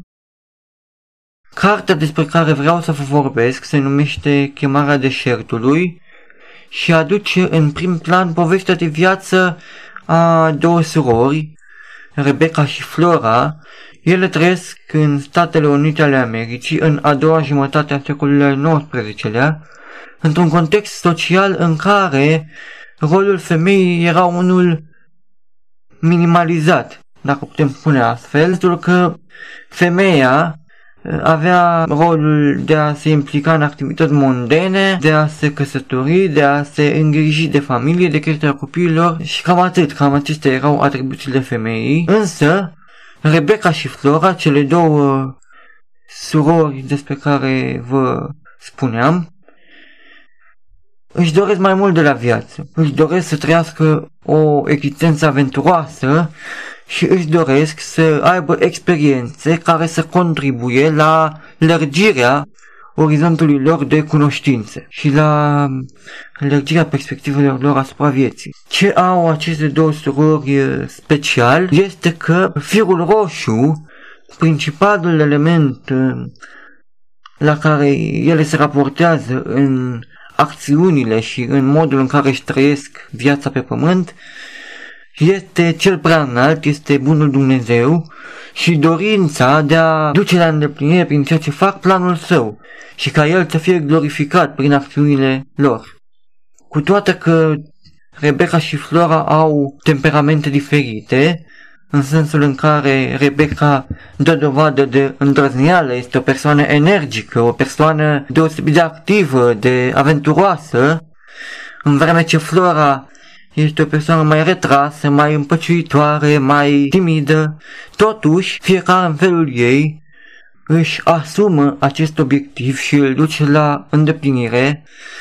Acest obiectiv pe care îl menționam mai înainte și anume cel de a-L glorifica pe, pe Dumnezeu prin ceea ce fac. Alte personaje care mai apar în, în cartea aceasta sunt uh, servitorii celor două surori, Peterson și Katie, care uh, au o poveste de viață complicată, în sensul în care Peterson rămâne în copilărie, rămâne orfan de ambii părinți și își petrece o parte din viață într-un orfelinat, în vreme ce Katie este alungată de tatăl ei din casă și, printre experiențele traumatizante pe care le-a trăit, se regăsește și o perioadă pe care a petrecut-o în pușcărie. Totuși, toate aceste patru personaje se reunesc și uh, pornesc împreună într-o călătorie fascinantă în deșertul Sinai pentru a descoperi un manuscris care ar putea reprezenta o atestare istorică, o dovadă științifică ce confirmă evenimentele descrise în relatările biblice. În această călătorie, fiecare din aceste personaje au ocazia să experimenteze și să înțeleagă faptul că felul în care în viața lor s-a manifestat purtarea de grijă a lui Dumnezeu. Câteva idei, acestea ar fi câteva idei pe care aș dori să vi le transmit despre carte. Sunt mult mai multe lucruri care s-au întâmplat, mult mai multe evenimente, situații deosebit de interesante și periculoase pe alocuri, experiențe de viață foarte uh, profunde și foarte impresionante, aș spune eu lucruri pe care merită să le citiți și dumneavoastră și este o lectură această carte care vă va aduce, cred eu, bucurie și pace în suflet, așa cum mi-a adus și mie. De câteva lucruri pe care aș dori să vi le mai transmit, un gând cu care am rămas din cele citite, este acela că, deși uneori experiențele pe care le trăim în viață par să nu aibă sens și de multe ori poate dorințele noastre, ceea ce ne dorim să uh, atingem, obiectivele pe care ne le propunem, par foarte îndepărtate de realitate, par să nu se mai poată realiza. Totuși, dacă rămânem consecvenți cu ceea ce ne-am propus și dacă ceea ce noi ne dorim corespunde cu planul pe care Bunul Dumnezeu îl are pentru viața noastră, atunci, mai devreme sau mai târziu, dorințele noastre și planurile noastre vor deveni realitate. Așadar, să nu disperăm și să avem răbdare în așteptarea acelui moment, chiar dacă, așa cum spuneam de multe ori, pare că nu va mai veni niciodată o asemenea clipă. Un alt uh, gând pe care aș vrea să vi-l transmit din această carte este un moto pe care Rebecca și Flora îl folosesc în uh, situațiile nu puține în care se găsesc în pericol și în care ar avea motive de teamă Ele spun, Dumnezeu știe lungimea zilelor noastre. Acestea au fi un îndemn de a se încrede în, în cel prea înalt și un îndemn de a nu se teme pentru viața lor. Și totodată conștiința faptului că existența lor și experiențele prin care uh, trec sunt în mâna bunului Dumnezeu și că nimic nu se poate întâmpla fără îngăduința lui și fără ca el să fi stabilit mai dinainte. Acesta este un îndemn la care mă gândesc, pe care mi-l transmit și mie și aș vrea să vi-l transmit și dumneavoastră, să avem curajul de a ne pune viețile noastre în mâinile lui Dumnezeu, de a ne încrede în El și dacă facem acest lucru vom descoperi că tot ceea ce experimentăm, toate situațiile de viață pe care le trăim, au rolul de a ne pregăti, au rolul de a ne pune în situația în care să-L putem glorifica, așa cum mai spuneam, pe Dumnezeu prin viața noastră și au rolul de a ne ajuta să ajungem să ne bucurăm de lucrurile minunate pe care El le-a pregătit pentru fiecare dintre noi. Aș vrea să vă mai transmit un gând, un gând pe care îl transmite Sfântul Apostol Pavel pe paginile Sfintei Scripturi. El spune, toate lucrurile lucrează spre binele celor care îl iubesc pe el, fiind vorba, evident, de Domnul Isus. Așadar, toate lucrurile lucrează pe binele celor care îl iubesc pe El. Foarte frumos acest gând pe care îl vom putea întâlni într-o manieră subînțeleasă și pe paginile cărții lui Austin, dar care are aplicabilitate și în viața noastră. Acestea sunt cele câteva gânduri pe care am vrut să vi le transmit despre carte și despre felul în care m-a impresionați și gândurile cu care am rămas după lectura ei. Ce aș mai vrea să vă mai spun, în cazul în care doriți să accesați această carte, să o citiți, ea este de găsit și în format audio și este disponibilă și pentru ascultătorii nevăzători. Acestea fiind spuse, eu vă mulțumesc pentru atenția acordată și vă doresc toate cele bune. Poșta redacției Dragi prieteni, am ajuns și la sfârșitul revistei de astăzi. Înainte de a vă spune la revedere, doar vreau să vă reamintesc câteva lucruri. Ne puteți să scrie părerile noastre, opiniile, sugestiile pe adresa de e-mail luminavieții.arondprolumina.ro sau ne puteți vizita pe prolumina.ro și din pagina de contact ne puteți transmite un e-mail. Așteptăm așa cum am spus, părerile, opiniile, sugestiile dumneavoastră. Aș vrea să vă reamintesc că sunt de recunoscător pentru orice sprijin pe care îl puteți oferi publicării revistei, că este vorba de sprijin în rugăciune, că este vorba de contribuții cu materiale audio la revistă, că este vorba cu parte din timpul noastră pentru a distribui revista mai departe sau că este vorba de donații financiare. Pentru oricare din aceste lucruri vă suntem foarte recunoscători. Pentru donații, de asemenea, ne puteți contacta la aceeași adresă de e-mail sau mergeți pe pagina de donații de pe site-ul ProLumina unde veți găsi instrucțiuni despre cum puteți să face o donație în contul Asociației ProLumina. Vă mulțumim că ne-ați ascultat și de-a lungul acestor câteva zeci de minute în uh, numărul din uh, februarie 2021. Dumnezeu să vă binecuvinteze și vă așteptăm la următorul număr.